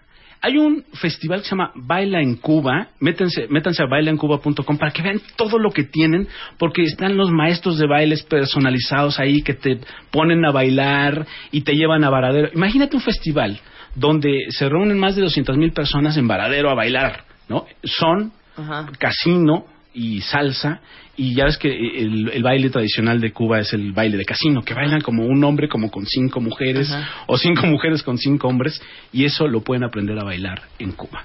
Ok, Y en. México tenemos nuestra propia cosa, Marta. Tenemos el Festival de Salsa de Boca del Río Veracruz. Ah, mira. Lo hacen en Boca del Río, pegado al mar, cada año en los meses de junio, mayo. Es el mejor pretexto para, para bailar. Más de 200 mil personas que asisten en Boca del Río, que es un suburbio de la capital veracruzana, junto al mar, en el, en el Golfo de México. Es padrísimo. Bueno, aparte, ¿No? le- déjenme decirles que todavía hay varias opciones más. Sí. Para los que son animal lovers, para los que son foodies y les encanta viajar para ir a comer, para los que son súper deportistas. Car Para los lovers. car lovers. Para los que aman los coches. Todo esto está arriba en martadebaile.com, pero Marco Daniel Guzmán tiene un gran blog. Así es. Los invito a que visiten viajabonito.mx, que es nuestro blog, y también para que vean todo lo que estamos haciendo, las experiencias que estamos desarrollando. Por ejemplo, tenemos una a Perú próximamente, nos vamos a ir a Perú. Deberías venir con Las nosotros. invitamos, ¿eh, Rebe? Sí, En mayo, vamos. mayo y junio vamos a ir a Perú, los que quieran anotarse, ahí en experienciasviajabonito.com. Y toda esta lista también con las ligas está en nuestro Facebook, que es Facebook Viaja Bonito Web, Ajá. y en el Twitter. Ahí está. Ahí Viaja. Bonito Web. Web. Ah, y Dijo también vamos a ir a web. web. Web. También vamos a ir a Yucatán, si quieren ir con nosotros. Vamos de la manita. Y bueno, que te contacten por Twitter, ¿no? Por que es arroba Twitter. viaja bonito. Y también si lo quieren, se los mando por correo. Viajabonito.gmail.com, les mando esta liga. O por Twitter, todo lo que se suene a Viaja Bonito, ahí estoy metido. Ah, muy Es, bien, es un buen gracias, compilado de, de lugares. Muchas gracias a los dos, muchas gracias, Gracias, querida. Marta. Ya Gracias. estamos, ahí está toda la información y si quieren consejos de dónde ir, arroba viaja bonito en cualquiera de sus modalidades en redes sociales, Sí. ahí encuentran a Marco Daniel Guzmán y compañía. Son las 11.26 de la mañana en W Radio. A ver, que Facebook... eh, seguramente han visto la pequeña notificación de Facebook sobre el cambio en sus términos de servicio que van a suceder en cualquier momento. O acaban de hacer clic en esa para hacer que se vaya, eh, o muchos de ustedes a lo mejor ni siquiera la leyeron. Yo ya no entiendo. Recomendamos leer esta notificación de Facebook. Invité a Pisu, experto en tecnología digital, para que nos venga a explicar qué onda con Facebook y de a cómo nos va a tocar con este cambiecito que hicieron regresando del corte. No se vaya. Estrenando el año con Marta de Baile. Ya volvemos. Abre Twitter. Arroba Marta de Baile. Facebook. De Baile. Oficial. Opina. A las 10 de la mañana. Marta de Baile. En W. Abre las redes. Non-stop. Escribe.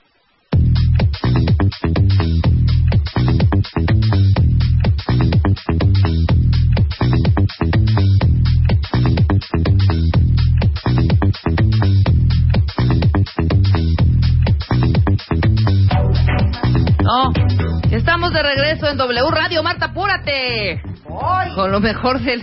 Lo, lo que viene en el 2015. O sea, me estoy haciendo unas bolas terribles yo.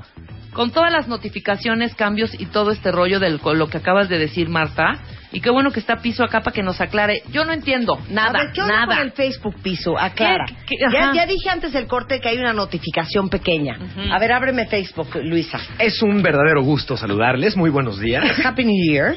Happy New Year, exactamente. Y en efecto, a partir del primero de enero, Facebook hizo unos cambios. Unos días antes deben haberlo visto. Esta notificación o este recarri- recadito que nos estuvo llegando en Facebook, ya sea en móviles o en Ajá. cada que visitábamos Facebook, ocasionalmente salía un mensajito que nos decía, oye, Facebook vamos a cambiar los términos de servicio y es importante que lo leas. Si no estás de acuerdo, básicamente llégale Y vete. Y te explicamos cuáles son estos cambios. Es más, más que hayan visto esta notificación, es más probable que hayan visto el típico mensajito que pusieron varios de nuestros amigos en Facebook que decían, Facebook, declaro aquí que todo mi contenido es mío y de acuerdo a la fracción, quién sabe cuál, del Ajá. quién sabe cuál reglamento, todos mis contenidos yo los voy a controlar y tal, tal, tal, ¿no? Como en rebeldía sobre estos cambios. La realidad es que es muy continua la actualización que hace Facebook a los términos de servicio. ¿Qué quiere decir?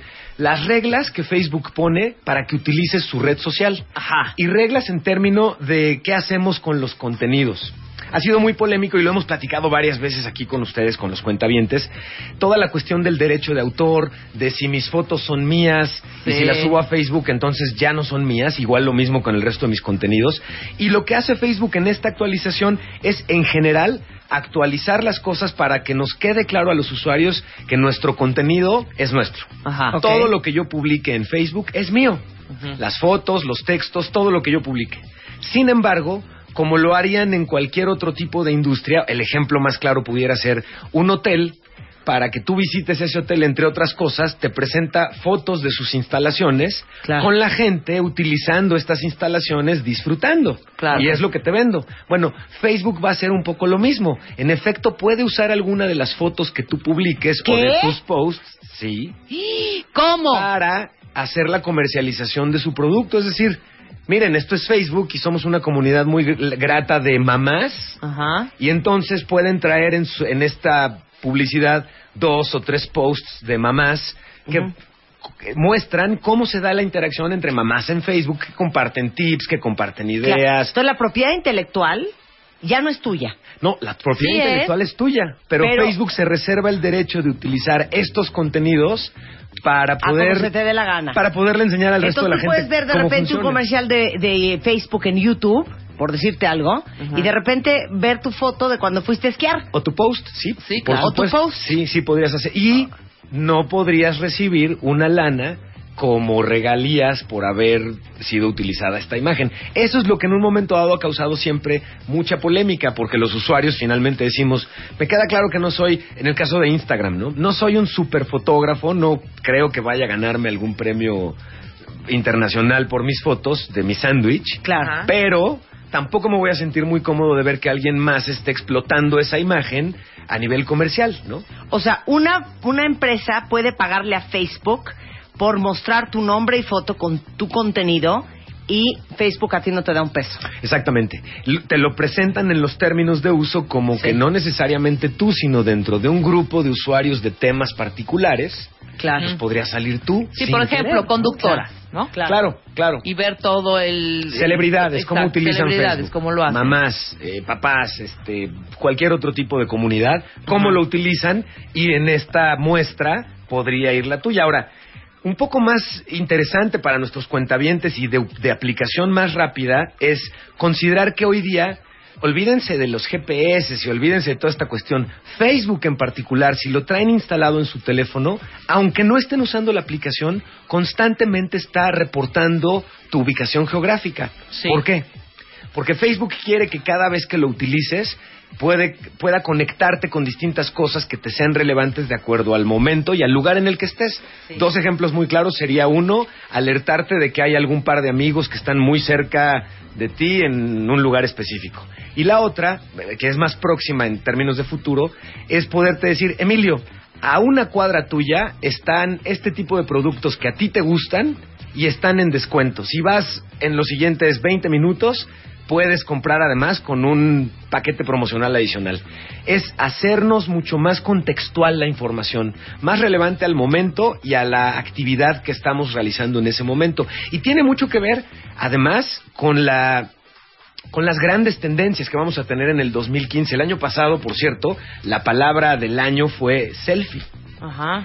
Este año vemos una tendencia que se va a enfocar justamente en el usuario, que son parte de estos cambios que está haciendo Facebook, y a darnos la información no que le interese a nuestro grupo, sino que nos interese verdaderamente directamente a nosotros. Incluso hay una una expresión o una tecnología, una tendencia que hemos estado viendo cada vez más, que acompaña a todo esto, que se llama el Internet de las Cosas. No sé si lo habrán escuchado y nuestros cuentavientes Sí, estoy seguro que lo han escuchado. Sí. Imagínense, por ejemplo, a su refrigerador que cada que sacas un producto lee el código de barras y va determinando cuánto tiempo te toma que se acabe la leche, que se acabe la mayonesa, que se acabe la... Sí, te va a avisar.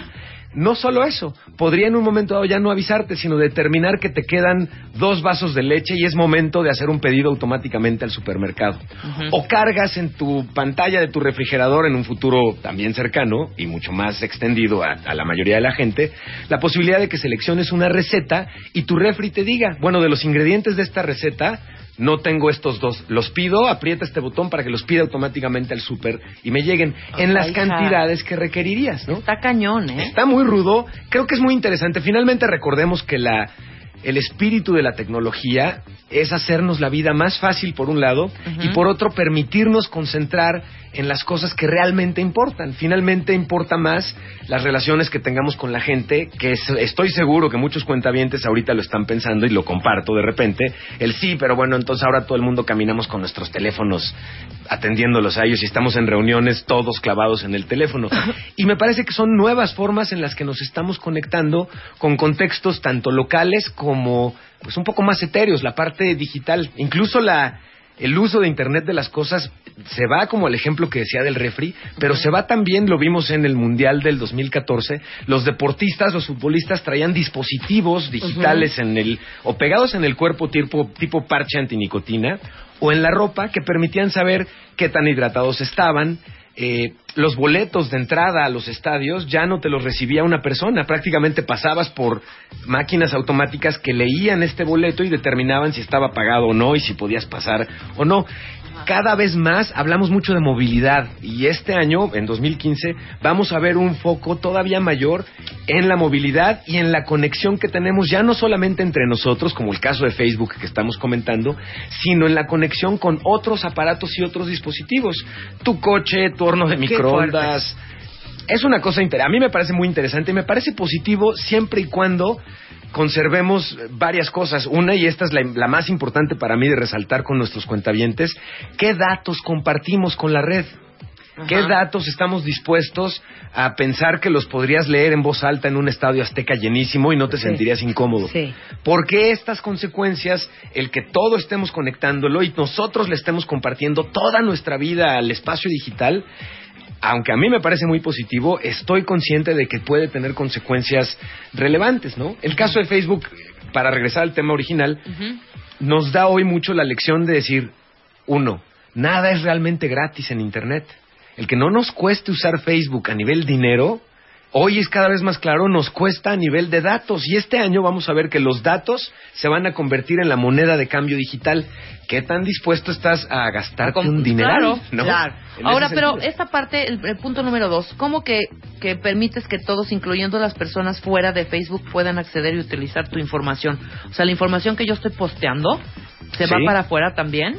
Para los que no tengo en mi grupo de amigos, La información que publiques como, como pública dentro de Facebook. Sí, claro. Sí, sí.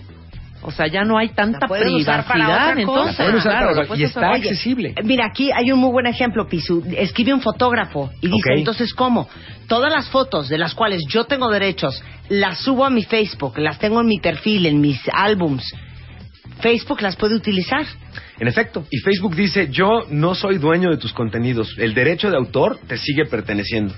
Y no Pero- pretendo hacer una explotación comercial, pero sí pretendo dar a conocer mi servicio. Claro, darme- Ah, y hacerme alguien tradúzcanos la diferencia. Claro, Claro, claro, Y final. entonces cuál es la diferencia entre la explotación comercial y la difusión de mi servicio para que sea más utilizado. Bueno, y de alguna manera el poder compartir y estar pasando estas fotos de este fotógrafo, en este caso, que lo utiliza como rollo eh, para su trabajo.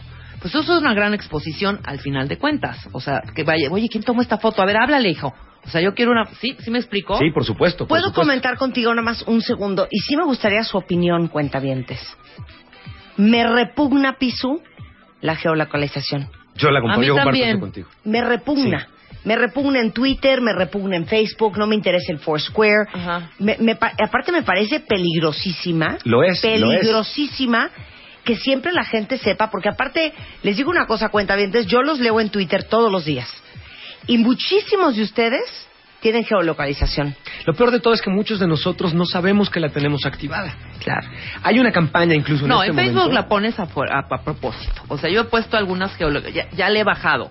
Pero, ¿Pero sí, para qué? Le, le- le pongo, ay, de ¿Pero repente, bueno, qué? pones, porque es una herramienta que tienes ahí, se te hace gracioso, chistoso, no hay ningún fin. Decirle a la gente que está cenando en, O yo que te sé. estás echando un mojito en Cuba. Cualquier cosa, hija, o sea, es, es parte de este rollo. Quien le entra a Facebook sabe perfecto qué poner y qué no. No, yo no estoy de acuerdo con la Tú no pongas tu geolocalización, geolocal- geolocalización. A mí me preocupa, la ge- me- lo que me preocupa es que no estemos conscientes. En el caso de Rebeca, que está consciente y lo usa particularmente y dice, me estoy echando un mojito aquí en Cuba, cumple con, con ciertas expectativas de información que los usuarios estamos buscando también leer y conocer. Pero aquellas, a- a- una buena amiga en, en Facebook, de la cual voy a omitir el nombre, alguna vez nos puso como sorpresa al grupo, ¿en dónde creen que estoy? Y tenía activada la geolocalización y pues fue como de risa el, no tuvo chiste tu misterio. sí, claro, porque ya todos estaba ahí. dónde estabas, ¿no? Claro, claro. Me parece que eso es delicado. En todas sus aplicaciones les sugiero, revisen la cuestión de geolocalización que no esté activada por default. Si lo está y no se sienten a gusto, tienen la opción de cancelarla. Y si una aplicación no les permite cancelar la geolocalización, Sálganse de Sálganse esa. de ella, Claro. sí, por supuesto. En Twitter sí puedes quitar la geolocalización. Sí, por supuesto. Ahí dices, no, por cada vez que tuiteas, desde el lugar en que tuiteabas antes, si no sabías, a mí me pasó como un mes. Que yo decía, pero ¿por qué me, me está cambiando esto? Pongo un tweet desde la Roma.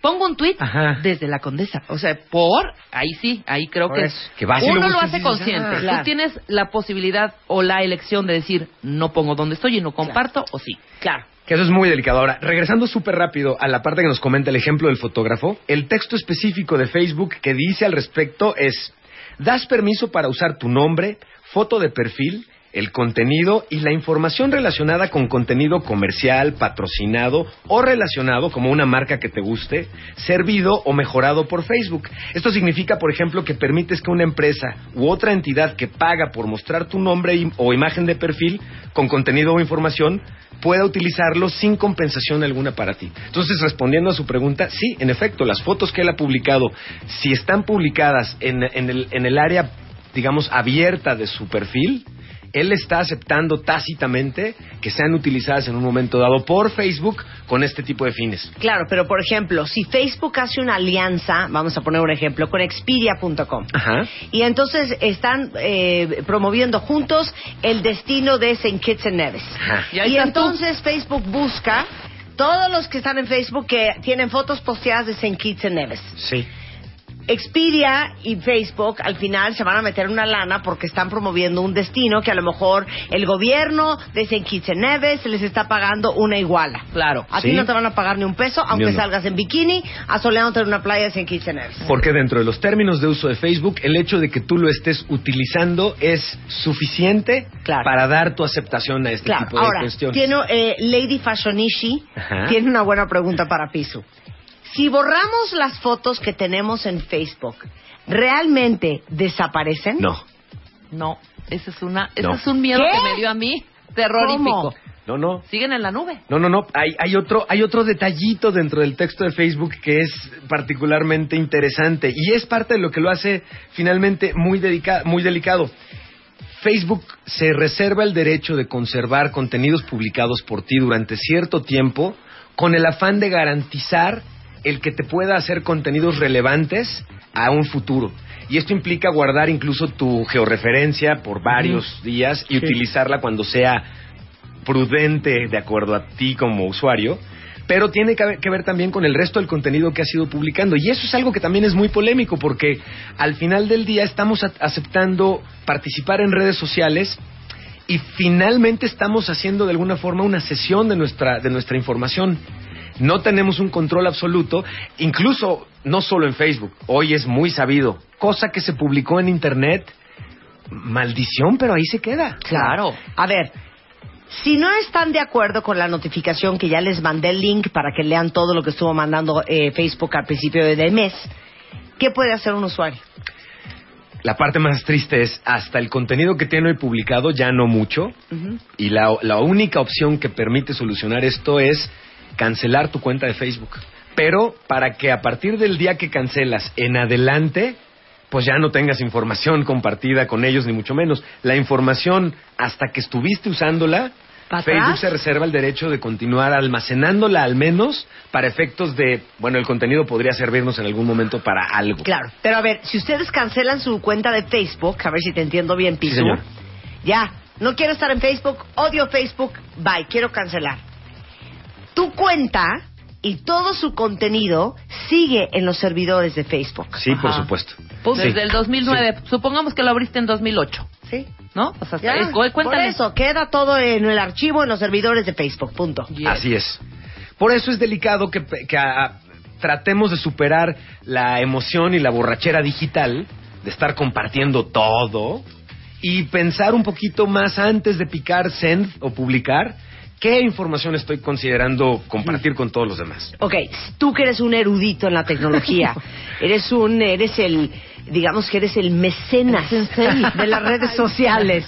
A ver, tú sabiendo todo esto que publicó Facebook, a partir de hoy, Emilio Saldaña, a.k.a. Pisu, ¿qué vas a dejar de hacer y qué vas a empezar a hacer? Nada, no, sigo publicando la información que publico. Publico mucha información sobre mi hija y fotos de lo que hacemos, pero Sí. cuido que la, la foto no traiga la ubicación ge- geográfica. No comparto horarios específicos de mi estilo de vida, particularmente de mi familia, por ejemplo. Pero toda la información que comparto, estoy consciente de que en un momento dado puede salirse de mi propio control. De hecho, en el momento en que la compartí más bien, estoy consciente que salió de mi control. Jamás verán una foto del piso en paños menores, ni en un momento de emoción. Eh, tampoco me gusta mucho publicar fotos de mis amigos en condiciones o en situaciones poco favorables para su Claro. PR futuro, pero es un poquito el- eso, ir haciendo conciencia de qué estoy compartiendo y a quién estoy afectando. ¿Cuántas veces no nos ha pasado que en Facebook alguna tía o alguna prima saca estas fotos de cuando teníamos esta edad en la que no hay ser humano bonito? sí, claro. Y No, pero de eso tagueado te- y las claro. comparten y, de ¿no? eso hasta que te agarran hasta maleantes. Claro, por ¿no? supuesto, por O supuesto. sea, Hay una de campaña todo. del gobierno del DF en estos momentos que me parece relevante comentar, porque es una infografía que están distribuyendo en redes sociales que te invita justamente a eliminar o a no publicar la mayor cantidad de, de contenido posible. Aunque yo soy más pro, sí, compartamos, conscientes de, pero compartamos. Me gusta que el acercamiento que ellos hacen es justamente en el sentido de apaga tu georreferencia en todas tus aplicaciones. claro. Tienes 500 amigos en Facebook, en buena onda no conoces a más de 100. Sí, estoy de acuerdo. Borra a todos los demás porque basaste una borrachera de ver que la gente te pedía como amigo y aceptabas y aceptabas porque empezabas a crecer como en seguidores en Twitter, pero la, la connotación es bien distinta. Si no son tus amigos de de veras, elimínenlos de Facebook. Yo sí los invitaría a esa parte. Hagan una limpia de contactos en sus redes sociales, particularmente Facebook, por el tipo de conexiones que involucra. En Twitter nadie sabe quiénes son, ni mis primos, ni mis tíos, ni mi tal, tal, tal, a menos que yo lo señale. Claro. En Facebook sí. Claro, yo ya me arruiné, ¿eh? porque tengo el, el facebook.com diagonal de baile oficial, Sí. en donde están todos ustedes, pero es una página pública. Pero mi primer Facebook, que es Marta de Baile, también lo abrí. Sí. Entonces ahora estoy topada a cinco mil amigos. Ya no puedo aceptar a, a- a gente que quisiera tener ahí y tengo a mucha gente que no conozco. Todos a la fanpage. Entonces yo ya no tengo, ya no Tú no tengo- tienes Facebook. Ya no tengo Facebook. A ver, bórramelos. A ver, bórramelos. Dice, bórralos, a ver, bórralos. Oye, nada más una última pregunta. Con gusto. Yo sí creo que un gran consejo para todos ustedes es quiten la geolocalización Sí. de todas las redes. Exacto. Ahora, hace una pregunta una chava que es muy buena. A ver. Si tú quitas la geolocalización, ¿qué onda con tu Find My iPhone?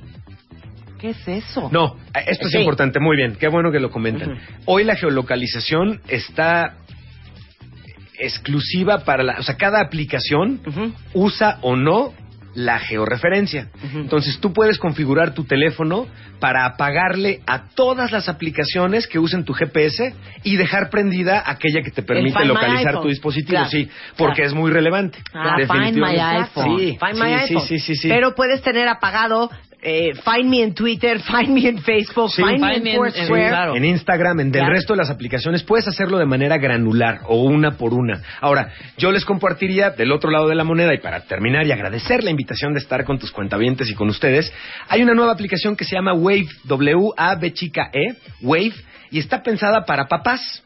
La intención es que en esta aplicación tú puedas instalarla en los teléfonos de tus hijos, que cada vez más los Escucha, tienen, Marta, escucha. y te permite de manera privada y exclusiva obtener la georreferencia constante de tus seres queridos. Ya Ándale. Uy, de, Discúlpenme, ver, manda. que son intrusivas estas Nueva aplicaciones. aplicación Wave para poder geolocalizar a, través de los celulares a tus hijos. a tus seres queridos, pero Exacto. solo tú solo determinas a quiénes pueden ver esta georreferencia y no es nunca pública. Claro. Entonces, esto está, yo soy papá y entiendo hoy la angustia que sientes cuando no eh, ubicas a tu hijo. Hay a nada dos de que metros, estoy en casa de Juanita, mamá. No, y estás en un antro. En la colonia Narvarte. sí, estamos, estamos matando claro. todas esas opciones. Sí. Les ruego una ¿De disculpa a todos los cuentavientes que estoy Claro. afectando con ello, no, yo, pero ya, yo ya me arruiné. El, el sábado le hablo a mi marido y le digo, oye, este, ¿Dónde estoy estás? llegando al ABC. Y me dice, ya sé. ¿Cómo? ¿Eh? Pues es que como no te vi irte, ¿no? Y cuando él llegó Sí, yo ya sí. no estaba, entonces puse Find My iPhone. y como él tiene mi Find My iPhone, Sí. entonces él sabe dónde estoy a todas horas. Ahí, oye, sí, claro. con el beneficio e implicación que ello conlleva, pero bueno, Claro. en el caso de papás me parece que pueden ser No, buenísimo, positivos de la, de la buenísimo. tecnología. Claro. Oigan, pueden localizar a Emilio Saldaña, mejor conocido como el mecenas Ay, no. del mundo digital. ¿No te encantó tu apodo? El mecenas del mundo digital en arroba pisu con Z en Twitter.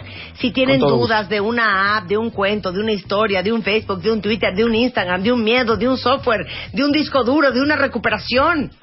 Bueno, y es más, y cuentavientes que tengan algún problema con sus registros en Marta de baile, ¿Ah, sí? consulten. Oiga, les digo con una todo cosa, gusto, mi qué equipo bueno y que yo lo estamos a la dijiste. orden con todo gusto. Pisu es el responsable mundial internacional de dos puntos. ¿Están oyendo? De dos puntos. Pisu es responsable de TheBeautyEffect.com, martadebaile.com, revistamoa.com, bebemundo.com. Ya me estoy sintiendo un poco abrumado. Entonces, no se pudieron registrar, no encuentran no sé qué, no jaló no sé cuánto, no Arroba pudieron pisu, ver el móvil. arroba pisu. Arroba pisu, miren, déjense ir como hilo de media. Hijo. Ahora sí. Muchas gracias, Y tu Marta. celular es 044 55 38 21. Sí, sí, sí. Ah, el responsable del back office de la plataforma de tecnología de MMK está en las manos de Emilio Saldaña. Arroba pisu. Mi equipo y yo estamos con que gusto a la orden. Se les ofrezca. Vámonos. Muchas gracias, Marta. Y ahorita empiezo arroba sandino. Cuentavientes, les suplico piedad. No, estamos Gracias. con todo gusto a la orden, por supuesto. Gracias, Pisu. Un placer Que tenerte. tengan aquí. muy bonito día. 11.57 de la mañana en W Radio. Regresando Mario Guerra. Cinco señales para saber si un hombre es sexista. Hijo. Les explicamos qué significa eso después del corte. No se vayan. El 2015. Solo con Marta de Baile. Continuamos. Abre Twitter. Arroba Marta de Baile. Y Facebook. De Baile. Oficial.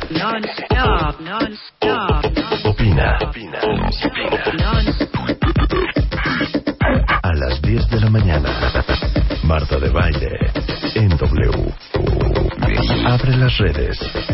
Non-stop. Escribe.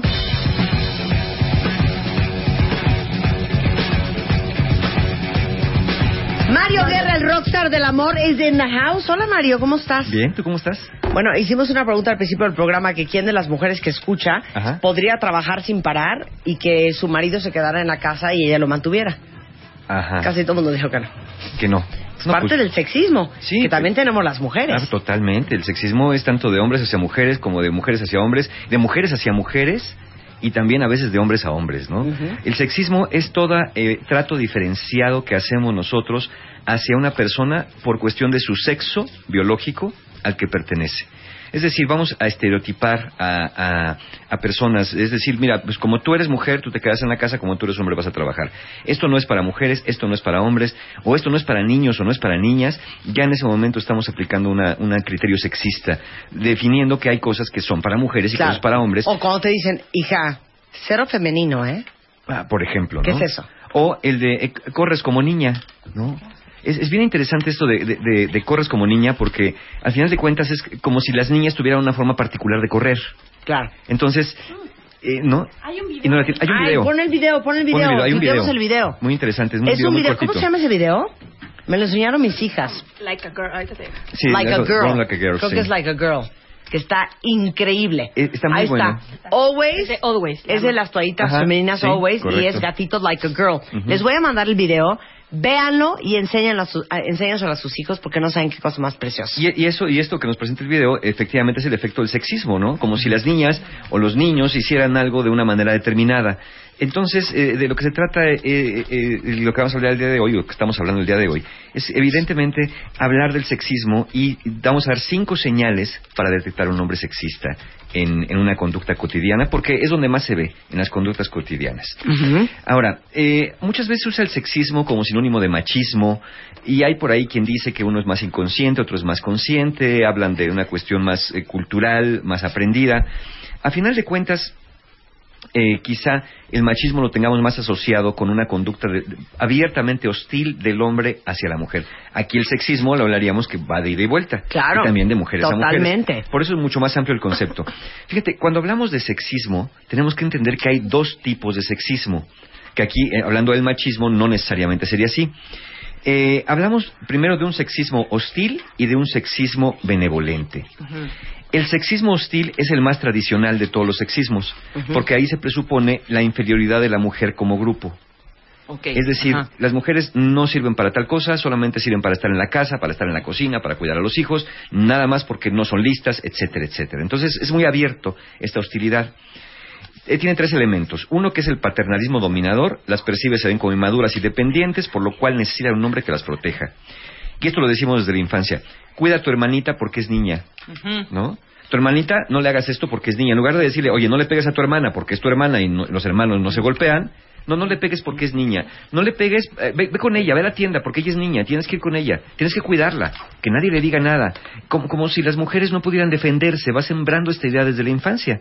Es evidente, sí, que muchas veces el hombre tiene más fuerza física, pero creo que ya salimos un poco de las estepas y las cavernas como para tener que O estar... sírvele a tu hermano, porque las mujercitas servimos a los hombres. Fíjate, qué, qué buena, qué buena observación hiciste. El otro día vi, vi en, un, en un lugar público un acto de sexismo de una mamá hacia hacia sus hijos hombres. Eh, habían pedido en un restaurante de comida rápida eh, la comida, entonces entregan las charolas y las niñas corren a agarrar la charola porque traía los juguetitos. Ajá. Entonces la mamá dice, no, no, no, no, no, ustedes no carguen nada.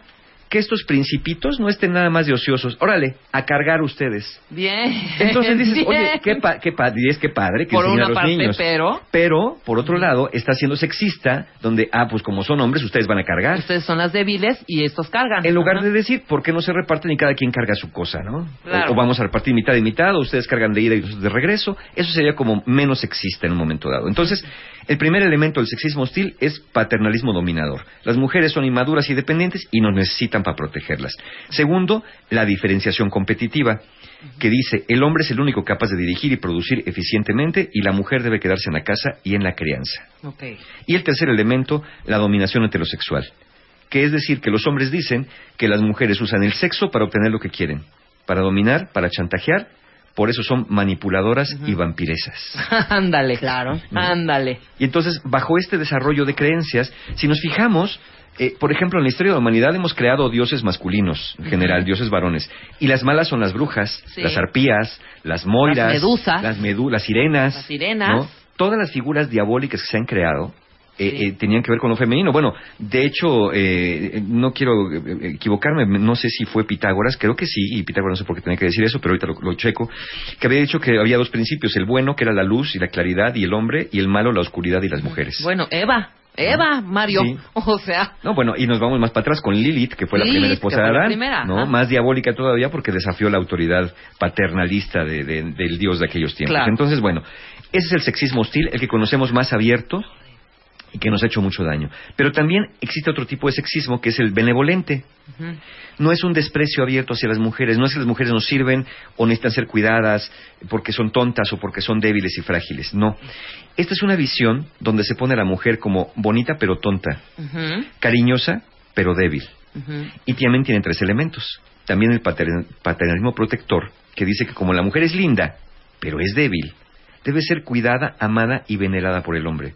Pero para eso tiene que quedarse en su casa, porque pues ahí es un lugar donde se le puede cuidar. Claro. Se le puede poner un altar como una virgen, se le puede, eh, en estas frases que le decías, a las mujeres ni con el pétalo de una rosa, porque son sagradas. Pues no, ni con el pétalo de una rosa, ni con nada, pero no por ser mujeres, por ser seres humanos, nada más. Porque no es bueno la violencia de un, ni, ni contra animales, ni contra personas, ni, ni, no, no es buena, pues.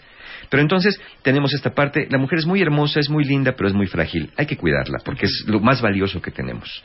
Y creo que es tan valioso como cualquier ser humano. Después viene la diferenciación complementaria. El hombre debe ser feo, fuerte y formal. ¿No se dice eso del Claro, hombre? claro. ¿No? ¿Por qué tiene que ser feo, fuerte y formal? ¿Por qué no puede ser guapo, flacucho y, y pues tranza? ¿no? También es un hombre, nada más que un hombre así. Otro dicho, mujer al volante, peligro constante. Claro. ¿No? Es que perdón, yo manejo mejor que muchos hombres, Claro. ¿eh? Es que las mujeres no se saben estacionar. Es que las mujeres no se saben echar en reversa. Bueno, ¿cuántos No carros se han trepado al ves? camionetón de Marta para que en dos volantazos ¡pac! ya se estacionó. Exacto. ¿Cuántos hombres no van manejando? Bueno, este, con todo respeto para los microbuseros, ¿no? Digo, no hay tantas mujeres que manejen microbuses y cómo manejan en general las personas del servicio de transporte eh, sin mucha precaución, sin mucho cuidado por esta cuestión de ganarse el pasaje, no porque sean hombres, que esa es otra también, ¿no? Entonces, estos refranes, estos dichos que se van poniendo también tienen que ver con esta diferenciación complementaria. Nosotros somos de una manera, ustedes son de otra. Y eh, bueno, e- estos, estos elementos también pues, nos van dejando ahí medio, medio cojo el concepto de, de mujer, eh, de, de, de hombre, porque parece ser que son dos cosas diferentes totalmente y que son dos cosas a veces opuestas, ya ni siquiera complementarias, y una que es defectuosa y otra que es virtuosa en un momento dado. Entonces ahí tenemos esta parte benevolente que se ve hasta, se ve hasta bonita, ¿no? Se ve hasta, ay mira qué, qué, qué guapo, los piropos que se dicen a las mujeres. ¿Cuántas mujeres no padecen en el transporte público y en la calle que ya no piropos decentes, ¿no? Que se ven sujetas a que les griten de todo, desde un carro en movimiento, desde una, de una persona que pasa en la banqueta. Claro. Que les digan de todo, cosas que tienen que ver con el cuerpo, cosas que tienen que ver con la persona. Eso es súper sexista, ¿eh? Totalmente sexista. Se llama, se llama catcalling. Exactamente. Como te dicen, ay, mamacita, qué bonita cola, quiero hacer... ¿Qué es eso? ¿Dónde me formo? ¿Qué es eso? ¿Qué es eso? Eso de estar insultando a las mujeres y chiflándoles en el coche es horrible. Es espantoso, cuenta bien. O sea, no, no, nos, no, nos hacen, no nos hacen sentir bien. Al contrario. A ver, ¿qué sentirían ustedes? Y de hecho, hay, también otro- hay un video. Mándamelo Ajá. también. El de, el de Tuitealo. lo- las mujeres piropeando a los hombres a los y hombres en la nalgueando a los hombres. A ver, Willy. A ver, Mario. ¿Qué sentirías tú? No, a mí no me gustaría. A ver, No, pa- me- pasa caminando Mario. Estamos tú y yo paradas y nos Ay, gustó no qué, cañón. Ay, papacito. ¿A dónde vas tan rápido? No, pues ya hasta se me, ¿Qué? se me fueron. este, ¿Cómo Ah, mueves, ¿cómo cómo te chillarías? pues carnes y yo no, no. chimuela? ¿O cómo es ese? ¿Cómo yo es? chimuela y esas carnes? ¿O cómo es? Esas carnes y yo chimuela, ¿no? Ajá. Esas carnes y yo chimuela. Quisiera ser glorieta para cargar ese mon- monumento. ¿Qué es Ándale, eso? papacito, hazme tuya. hazme un hijo. Sí, así, hazme un hijo. Claro. ¿Qué sentirías? No, no, Mario. Capullo, queremos un hijo tuyo. Imagínate. Sí, no, Imagínate. no, no, es incómodo. Digo, Ahorita les mando ese No video falta la quien de diga. mujeres acosando a los hombres en la calle para que vean cómo se sentirían todos los hombres que están escuchando este programa. no faltará que un hombre súper sexista ahorita Ajá. diga, a mí que me digan, yo sí quiero, pero estamos hablando de, ahí sería un hombre súper sexista. Sí, claro. Que estaría este, hasta, hasta trivializando o vulgarizando el tema del que estamos hablando, ¿no? Y el tercer, el tercer componente del sexismo benevolente, ya vimos que es eh, el, el patrimonio protector, la diferenciación complementaria, de alguna manera también, eh, que nos habla que la mujer tiene lo que al hombre le hace falta para estar en equilibrio, ¿no? Como belleza, ternura y cuida, paciencia y obediencia. Ajá. Y luego viene la intimidad heterosexual. Muchos estudios demuestran que, que algunos hombres buscan verdaderamente intimidad con la mujer durante la relación sexual, muchos otros lo que buscan realmente es dominarla. O autosatisfacerse ya. Sí, sí, claro. ¿no? Efectivamente. Para eso Entonces, me sirve mi vieja. Tenemos eh, eh, algunos ejemplos. ¿Dónde vemos el sexismo en la vida cotidiana? Bueno, tenemos conductas sexistas. Por ejemplo, hacer algo por alguien o ayudarlo por razón de su sexo. Por ejemplo, darle la mano a una mujer, no por ayudarla a bajar porque necesita, sino porque es mujer. Nada más por ok, eso. pero es que ahí está la fina raya asquerosa. Entre la Porque un amigo me ajá. contó que él estaba en Estados Unidos y que de repente estaba llegando al edificio y entonces venía una chava ya casi pegada a él. Y él le abrió la puerta y ella se volteó y le dijo, Óyeme, no. a mí no me abras la puerta, ¿eh? yo no necesito que me la abras. También qué pesadez. Sí, porque eso ya, ya vamos o sea, a llamarlo. ¿dónde está la caballerosidad y el sexismo? Eh, ok. Actos de caballerosidad de alguna manera son sexistas. Sí. Pero la intención lo es todo. Una cosa es porque yo te quiero y, la- y- y quiero ser cortés contigo. Te abro la puerta como un gesto de cortesía y no te abro la puerta como una obligación porque como eres mujer y yo soy hombre, es el papel que nos toca jugar. ¿Sí? La intención lo es todo. Sí, sí, Eh, ya entendí, claro. Exactamente. Entonces, eh, hacer algo, eh, lo que no sería sexista sería hacer algo por alguien para ayudarle al saber que esa persona no puede hacerlo. No es lo mismo que tenga las manos ocupadas y te abre la puerta del coche porque tú no puedes jalar la manija, porque yo tengo más disposición o habilidad en ese momento en la situación o porque quiero tener una cortesía contigo.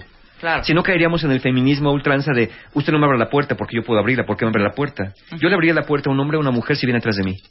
¿no? ¿no? No lo haría por ser un hombre o una mujer, sino porque una persona viene atrás de mí, por cortesía no le dejo caer la puerta en la cara. Claro.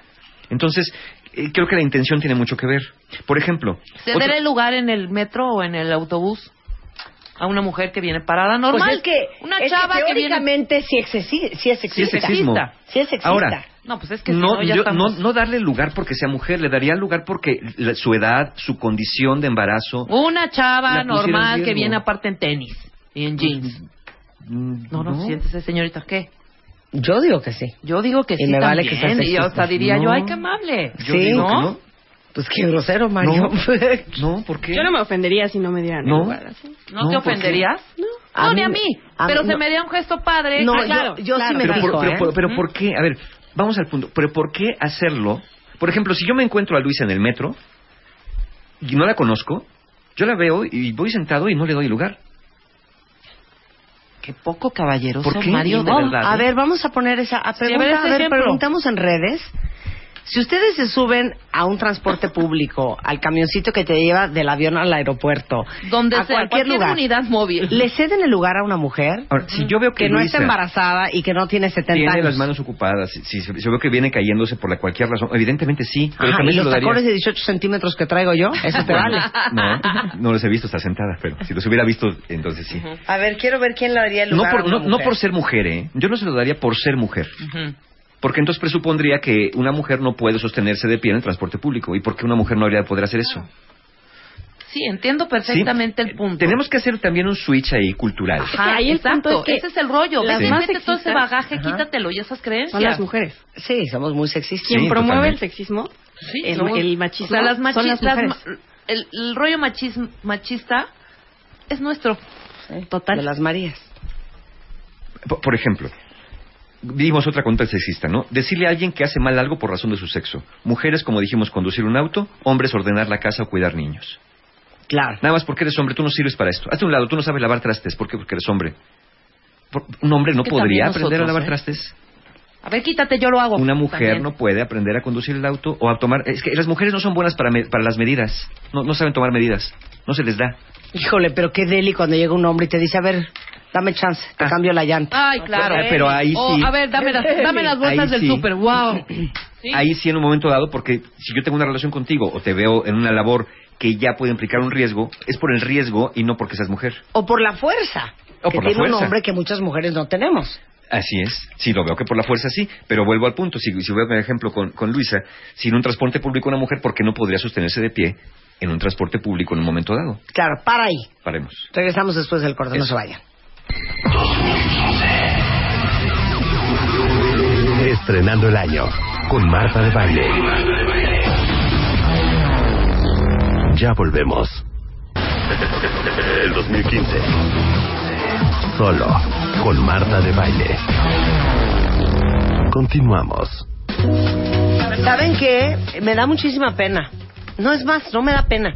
Te digo algo, Orgullo, Mario, yo sí soy sexista. Ajá. Muy sexista. Todos fuimos educados de manera sexista. Pero ¿sabes qué? Yo sí creo y los estoy leyendo en Twitter que, por supuesto, un hombre tiene que cederle el lugar a una mujer y un hombre le tiene que eh, este, abrir la puerta a ¿Pero una por mujer qué? No y tiene. un ¿Por qué? hombre No tiene que. debería de caminar del lado izquierdo de la banqueta. Nos hemos acostumbrado a eso. Esa soy yo, yo soy Sí. muy tradicional. Ahora, hay esta nueva corriente, yo no sé si ya estén enterados, cuentavientes, pero me cuenta mi hija que está estudiando ya en Estados Unidos y me dice que hay gente que no se siente cómoda con que le digas él o ella. Entonces que ahora le tienes que decir them. En vez de decirle he or she, le, le tienes que decir them. Bueno, ahí te va otra. Hay personas que tienen niños y no los visten ni les ponen ninguna bebés, ninguna característica y cuando la gente pregunta, ¿es niño o niña? Te dicen, no, no queremos decirte porque no queremos que el trato sea influenciable de ningún sexo. Eh, Yo que Ahí- ahí pienso, va la otra. Hay, hay otros niveles. En vez de escribir hola queridas, hola queridos, Cuando es te refieres a hola los dos géneros. querido XS. Querid. O sea, en vez de poner la A o la O que define el sexo de lo que estás diciendo, Claro. pones una X. A todos los niños de México. Ni, de Yo creo que México. mucho, mucho tiene que ver con la Entonces yo tengo que ponerles, en vez de, pero cuentavientes no es ni masculino ni femenino. No, exactamente. Pues lo, está- lo mismo, estás hablándole Porque si no tenemos que los cuentavientes. Exactamente. Entonces voy a decir cuentavientes. Cuentavientes. Exacto. Pero imagínate escribiendo así a un gran poeta con X, a Benedetti escribiendo con X. No, no, cre- creo que Sí. Eh, creo que tampoco teníamos que caer en, en- en la exageración, insisto, ni en el machismo ni en el feminismo. Me vale, digan queridos y queridas, Creo que la niños y niñas o más niñas allá, y niños. Más allá del lenguaje, que aquí lo que estamos viendo es un, el- un reflejo del sexismo en el lenguaje. Claro. Pero no necesariamente tendríamos que llegar a esos puntos donde se vuelve inoperante el lenguaje, sino más bien es como el concepto. Eh, eh, mira, yo estoy de acuerdo, sí. A mí me enseñaron a dar el, el asiento, a, a abrir la puerta, a dar la mano para bajar, porque eso fue lo que me enseñaron y fue- eso fue lo que era correcto en, en las épocas en que a mí me educaron. Pero hoy lo veo, no lo hago por ser una mujer. No lo hago porque no lo hago por ser una mujer. Pues yo lo acepto que yo estoy en el hoyo. No, pero no. El otro día hubo una discusión en mi casa porque todos levantamos la mesa menos el señor patrón de la casa. Ajá. Y entonces estábamos discutiendo por qué el señor patrón de la casa no levantó los platos, que levantamos todos los que estábamos en la mesa. Y yo expresamente lo Ajá. acepto. Te Nunca le pedí a él, no, nunca le no. pedí a él que levantara ningún plato. Los levanté yo. ¿En Claro. Spider-Man, acaso? Sí. Bueno, entonces ahí el problema no es que el señor patrón de la casa no levantó los platos, es que Spider-Man no levantó los platos. Es él, por ser, es él, él persona, no levantó los platos. No es por ser el señor patrón de la casa. Claro. Entonces, Y es sí, Spider-Man, ¿no? pero es como, de mujeres, es pero... como decirle, oye Spider-Man, necesito que también levantes tu plato como todos. Ah, y lo hubiera levantado. Claro. Pero yo, yo como, como, como su mujer, Ajá, lo atiendo, pues. ok. No, no, no. sexista, Es oración, acepto. pero sí es Sí. totalmente no. Sí. es sexista Así es, y es como su mujer. Esta parte sí. Es. Por eso, la- hacer eso es muy sexista de mi parte. Pero él también lo es.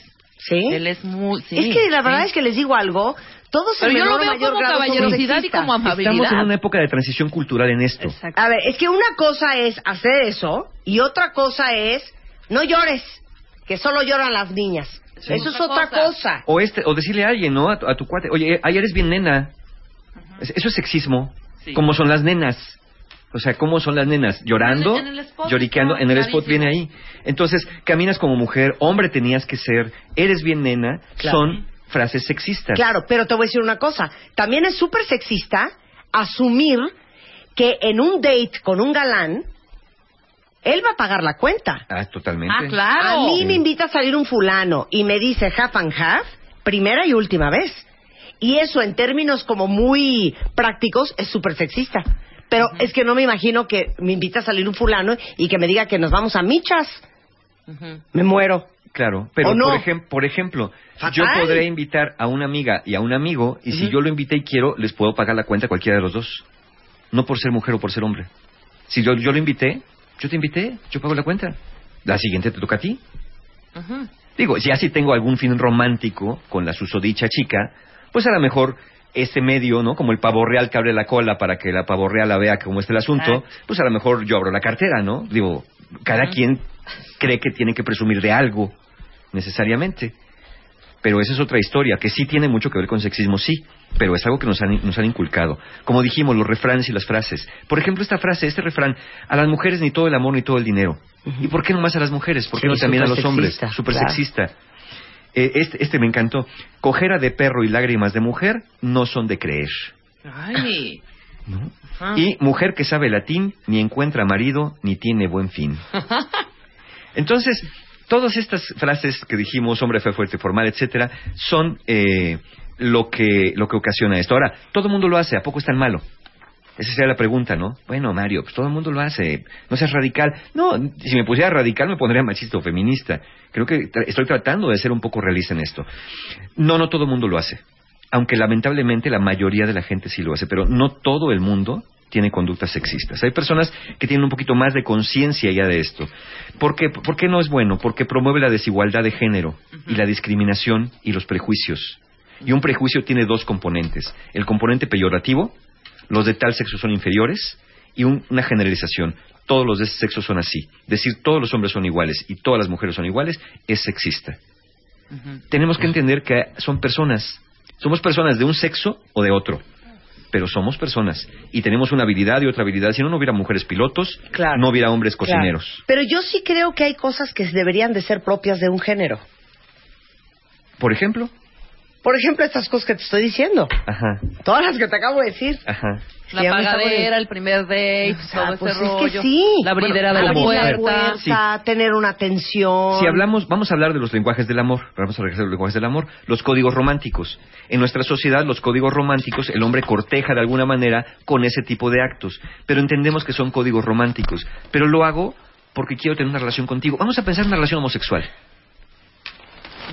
Donde dos mujeres o dos hombres, uno quiera tener atenciones por el otro. ¿Sabes qué? Está cañón lo que me acabas de decir. Ajá. Yo no sé cómo funciona, ¿eh? Pero una amiga muy querida eh, tronó una relación hace poco y me decía, ¿sabes qué? Yo era la proveedora, yo era la que proveía, yo era la que generaba la lana, yo era la que pagaba los viajes, yo era la que invitaba las cenas, yo era el hombre. Así me lo dijo. Es que eso es sexista. Era su rol. Oye, Exacto. oye, me dijo, Sí. yo era el hombre. Sí. ¿Y sabes qué? No soy hombre. Claro. Pero puedes hacer todo eso. Que yo no sé cómo funciona entre las lesbianas. Ajá. Pero yo siento que para muchas es bien complejo porque claro que hay roles Pero es que dentro de una pareja. Niño, niña, niña, Pero eso- niña, niño, niña, como lo quieras. Hay roles. Ajá. Cuando una lesbiana, como el caso de My Friend, Ajá. estaba adoptando el rol que ella tiene en su mente, que en realidad es más masculino de lo que ella quiere ser, Claro. se le presentó el conflicto. No, es que no es que es más masculino. Está haciéndose cargo de cosas que no le gusta hacerse cargo, que ella presupone que son propias de hombres. Sí, por eso, porque así fue que fue Así lo aprendimos educada, todos. porque Porque son construcciones Así sociales, no por género. Claro, Exacto. así fue construida. Exactamente. De que, bueno, o en todo caso, si somos ambas gays, pues vámonos a michas, hija. Claro, mitad y mitad. Pero qué chistoso que me dijo, estaba haciendo lo que hace un hombre y adivina qué, no soy hombre. Oye, y Pero es que ¿qué hace un hombre? Qué, complicado. Sí, lo complicado fue desde el concepto. Está haciendo lo que hace un hombre. Eso no lo hace un hombre, eso lo hace una persona. Por eso, pero eso es una construcción social Sí, claro. que muchas tenemos súper tatuadas. Es cultural, sí, totalmente. punto. Sí, Claro. Fíjate, en México el estereotipo femenino comprende adjetivos hacia la mujer como persona delicada, frágil, débil, que cuida hijos, amorosa, pura y guapa, pero también peligrosa, manipuladora, mentirosa y agresiva. Es que, a ver, una cosa es equidad y una cosa es igualdad. Son dos cosas diferentes. ¿Ok? Sí, Yo sí creo en la equidad. totalmente. No estoy de acuerdo con la igualdad. No, no somos Porque iguales. adivina que no somos iguales. No somos Estoy de iguales, acuerdo no. también, exactamente. Yo tampoco estoy de acuerdo con Muy la bien. igualdad. O sea, perdón, es que es obvio. Sí. Por ejemplo, en, en un caso, así, clarísimo. Mi esposo no puede enhebrar una aguja y coser un botón, porque nadie le enseñó. Y no porque, porque no eran cosas Y no porque sea hombre. Propias Porque del no tiene la género. habilidad. Claro, porque no tiene esa habilidad. esposo no tiene esa Que es habilidad. mucho más fácil que tenga una mujer. Es la verdad. No, es más probable que la tenga. Es no es más más, probable fácil. que es más la probable tenga. porque, porque se le fue Así educado fuimos en ese. entrenadas, lo, lo que tú quieras. Pero es que no somos iguales. Y ojo, lo estoy diciendo yo, Sí. que a lo mejor para muchos, pues soy una mujer que chambea y soy empresaria y Sí. soy autosuficiente y soy independiente y lo que quiera, autosustentable, como lo quieran decir. Pero eso a mí no me exime de ni siquiera la obligación, son las ganas de atender a mi pareja. Claro. O de ser ama de casa. Y de ser ama de casa y Pero tener la casa que el rey de cenar mira, y... El feminismo ultranza te dice, no seas ama de casa. Tú tienes que salir. Tú tienes- Y tú dices, pero yo tengo ganas. No, no debes. No, e- es eso. No nos vamos a ir al extremo de qué, de- porque si no nos vamos al otro lado. ¿Qué debería ser una mujer liberada, entre comillas? Debería Claro. estar en la calle. Yo no quiero estar en la calle. O sea, entonces, ¿cómo? ¿Tu marido te pide que si le subes un vaso de agua y le dices, pues súbetelo tú? No, lo hago por Sí, cortesía, porque, porque vivimos en pareja y no porque yo sea mujer y tú seas hombre. Lo hago porque, oye, mi vida, ¿me puedes traer un vaso de agua a la cocina? Tráetelo tú, tú eres hombre. No, claro, mi vida, te lo traigo. Porque a veces tú me lo podrás traer a mí, porque somos pareja y no porque seamos Es mujer o cortesía. seamos hombre. Es cortesía. Ajá, Nada que más literal, cortesía. o sea, de, de cortés, de que Sí. quiero algo contigo, de que te estoy atendiendo, de que te estoy procurando. Y tanto existe la misoginia como la misandria. ¿Sí? Tanto existe el odio hacia las mujeres como puede existir el odio hacia los hombres y muchas veces ciertos movimientos feministas radicales, sobre todo al inicio de los movimientos feministas y los más radicales, promovieron un odio hacia el hombre. ¿No? Que eso también tratamos de evitar, porque si no sería el cuento de nunca acabar, ¿no? Después, en 200 años hablaríamos de la liberación masculina y etcétera, Claro. etcétera. Se no se trata de eso. Ahora, ¿cómo saber si un hombre es sexista? Porque tenemos que elegir a alguien y elegimos porque es lo más probable que un hombre sea sexista, no porque sea privativo de los hombres o las mujeres. Mira, en psicología existen diferentes instrumentos para medir el sexismo. Hay desde 25 reactivos, 88 reactivos, pero es poco práctico aplicarlos. Entonces, por eso mejor les voy a dar ciertas conductas que son como las más evidentes, porque si no, nunca acabaríamos de aplicar un reactivo. A ver, primero, primera señal. Un hombre que toma decisiones por ti sin consultarte. Que pide de comer, que pide de beber sin preguntarte qué te gusta. Sí, las sorpresas pueden ser padres. No lo mismo en tu cumpleaños, que te dé una comida sorpresa, a que llegues al restaurante con alguien y le diga al mesero, a ella tráigale el cuscús, a mí tráigame el pato y tráiganos una botella de este vino. ¿Y qué pasa? Vea, últimamente, no sé si se han fijado de pronto en los restaurantes, antes al hombre le daban más a probar el vino. Y ahora preguntan en algunos lugares, ¿quién lo prueba? O le dan a los dos, al hombre y a la mujer, para ver si es de su agrado. Porque antes el hombre tenía que decir, Claro. ¿no? Y hay mujeres sommelier. Claro. Entonces, eh, por ahí. Entonces, si el hombre toma decisiones por ti sin consultarte, si elige la película o qué tipos de películas verán, las vacaciones, o te pide que te sacrifiques por el bien de la relación, oye, mi vida, ¿qué crees? Me van a transferir a Tijuana. Oye, pero pues es que yo tengo mi trabajo. No, pues déjalo, yo saco todo adelante. Vámonos, nos tenemos que ir para allá. Se parecería lo lógico, ¿no? Que por amor va siguiendo a- al hombre. Pero ¿qué pasa si a la mujer la transfieren a Mérida? ¿Tú dejarías tu trabajo? Claro. En un momento dado. Claro. Entonces, ojo con eso, toma decisiones por ti. Segundo, presupone para ti un rol materno y de renuncia laboral si están juntos y quieren tener hijos. Es que no entiendo eso. Es que no- eso sí, es que no lo entiendo. Pero es muy común. Que se volteen y te digan, ya no quiero que trabajes. Exacto. ¿Sí? Te piden que dejes tu trabajo para que cuides a los niños y te ofrece que él va a sacar adelante a la familia. Tú no necesitas trabajar. Mejor quiero que te quedes a cuidar, y, y esta frase me encanta, a mis hijos. Claro, No, ya ni siquiera son nuestros. Claro, a mis A hijos. mis hijos. Quiero que cuides, que Claro. los tengas bien atendidos. No te va a faltar nada. No ¿Alguien de salir. ustedes alguna vez les ha dicho a un hombre, ya no quiero que trabajes? O están en, una, en un matrimonio así. O están en un matrimonio "Ay, así igual ya ya no han quiero que accedido". trabajes. O te lo dice, ¿para qué trabajas? ¿O cuántos papás todavía me ha tocado pacientes que les dicen, mija, tú no necesitas estudiar, tú te vas a casar? ¿Para qué estudias? Claro, Si para te que vas a acabar invierno y casando. le gasto a eso. Exactamente. Entonces, es, es, es lamentable. O, hombres que le reclaman a las mujeres, es que tú no eres cariñosa conmigo. ¿no? Es que tú no me coses los botones de la camisa. Es que te los cosió la muchacha. Es que quiero que tú lo hagas, porque tú lo haces con mucho amor. Digo, ahí estás en una proyección materna muy. Cañona, claro. Estás dándole a la mujer un rol materno, no ya un rol de persona. El tercer, tercer señal. Te llama por sobrenombres, sobre todo sin conocerte. Este, mira, he visto tweets, de veras, de personas que de pronto alguien escribe. Oye, fulanito, ¿cómo estás? ¿Qué pasó, preciosa? Nena. Nena. Sí. Muñeca. Si no te conoce. Si no te conoce. Si a mí me pone muy mal. Si no te conoce. Sí. Sí.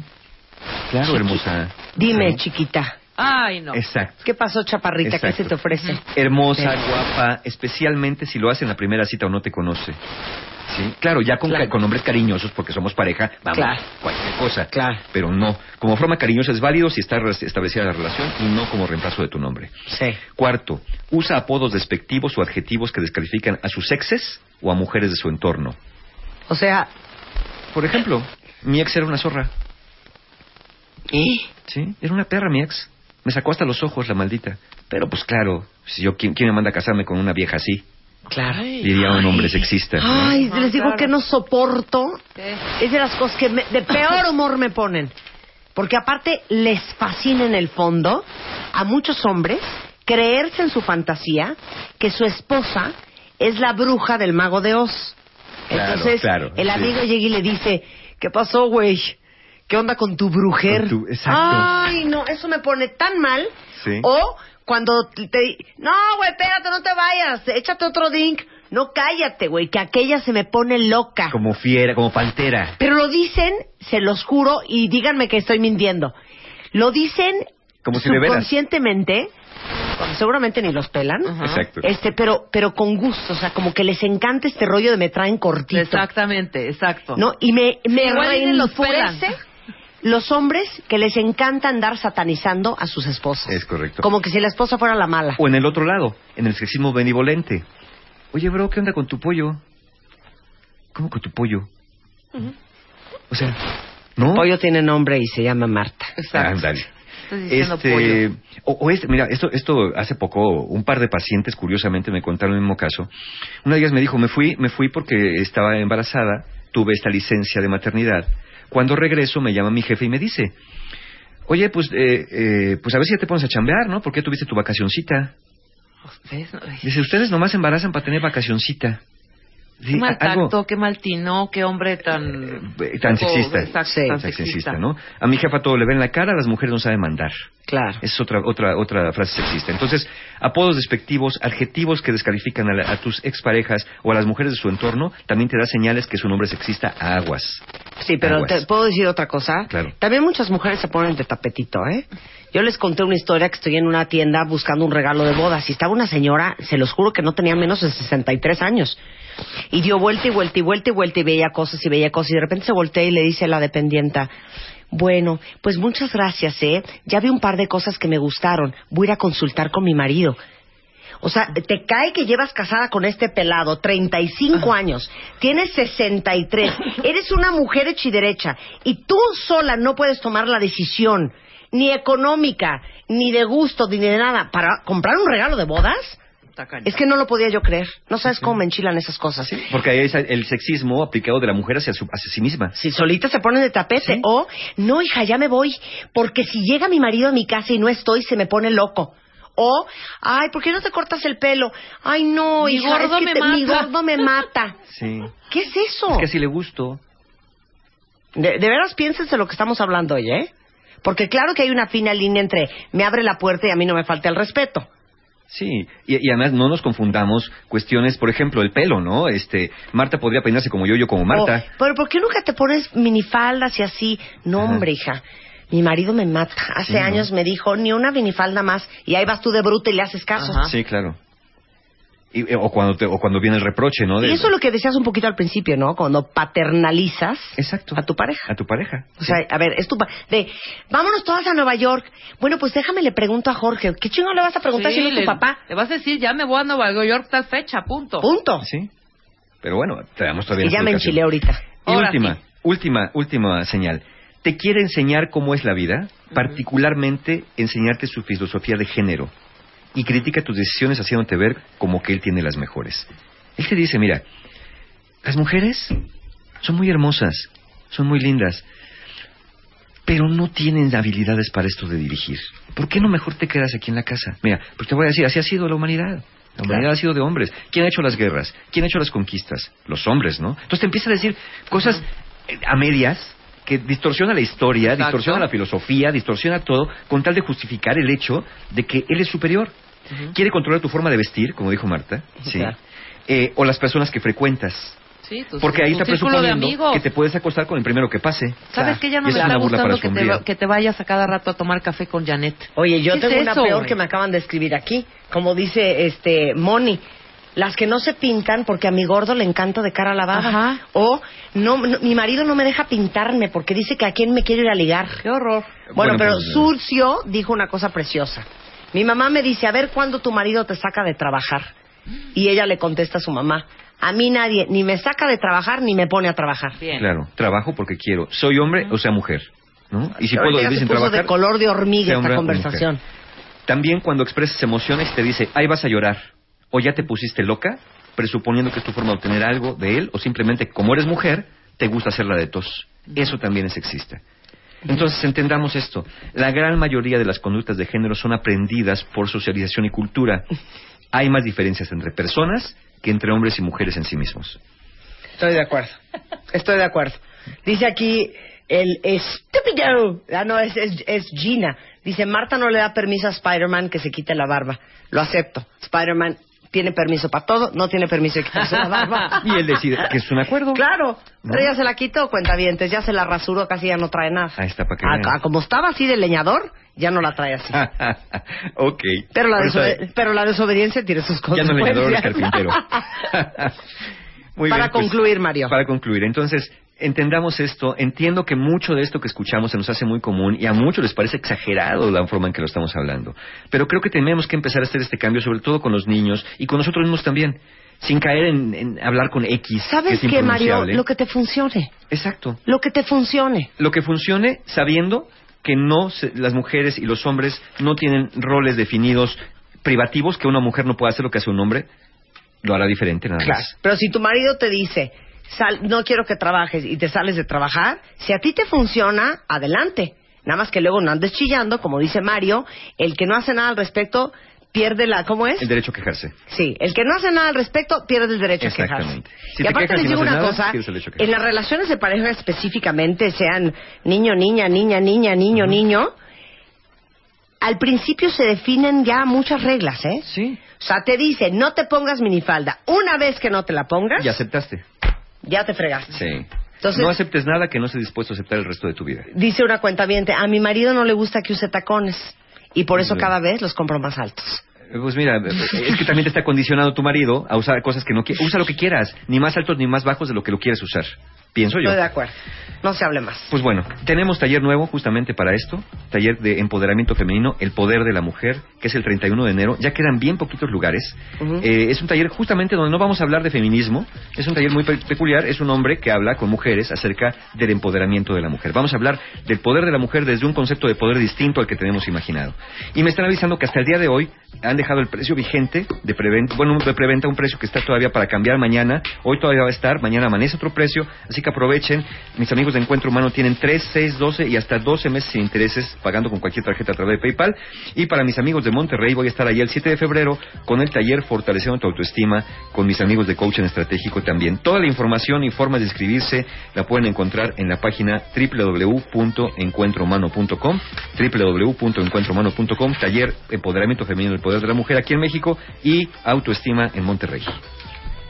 No puedo creer que otra vez no regalé los premios de los memes. Es que Mañana. no puede ser. Ya, se los juro que como que me llamo Marta, mañana, premio los tres Lo mejores primer- memes abri- abriendo el de My. Favorite Things. Abriendo el programa. Ya, chin chin al que no lo haga. ¿Estamos? Estamos de regreso mañana en punto de las 10 de la mañana. Pásenla bien, cuentavientes, y hasta la próxima. Hey, baby, don't you bring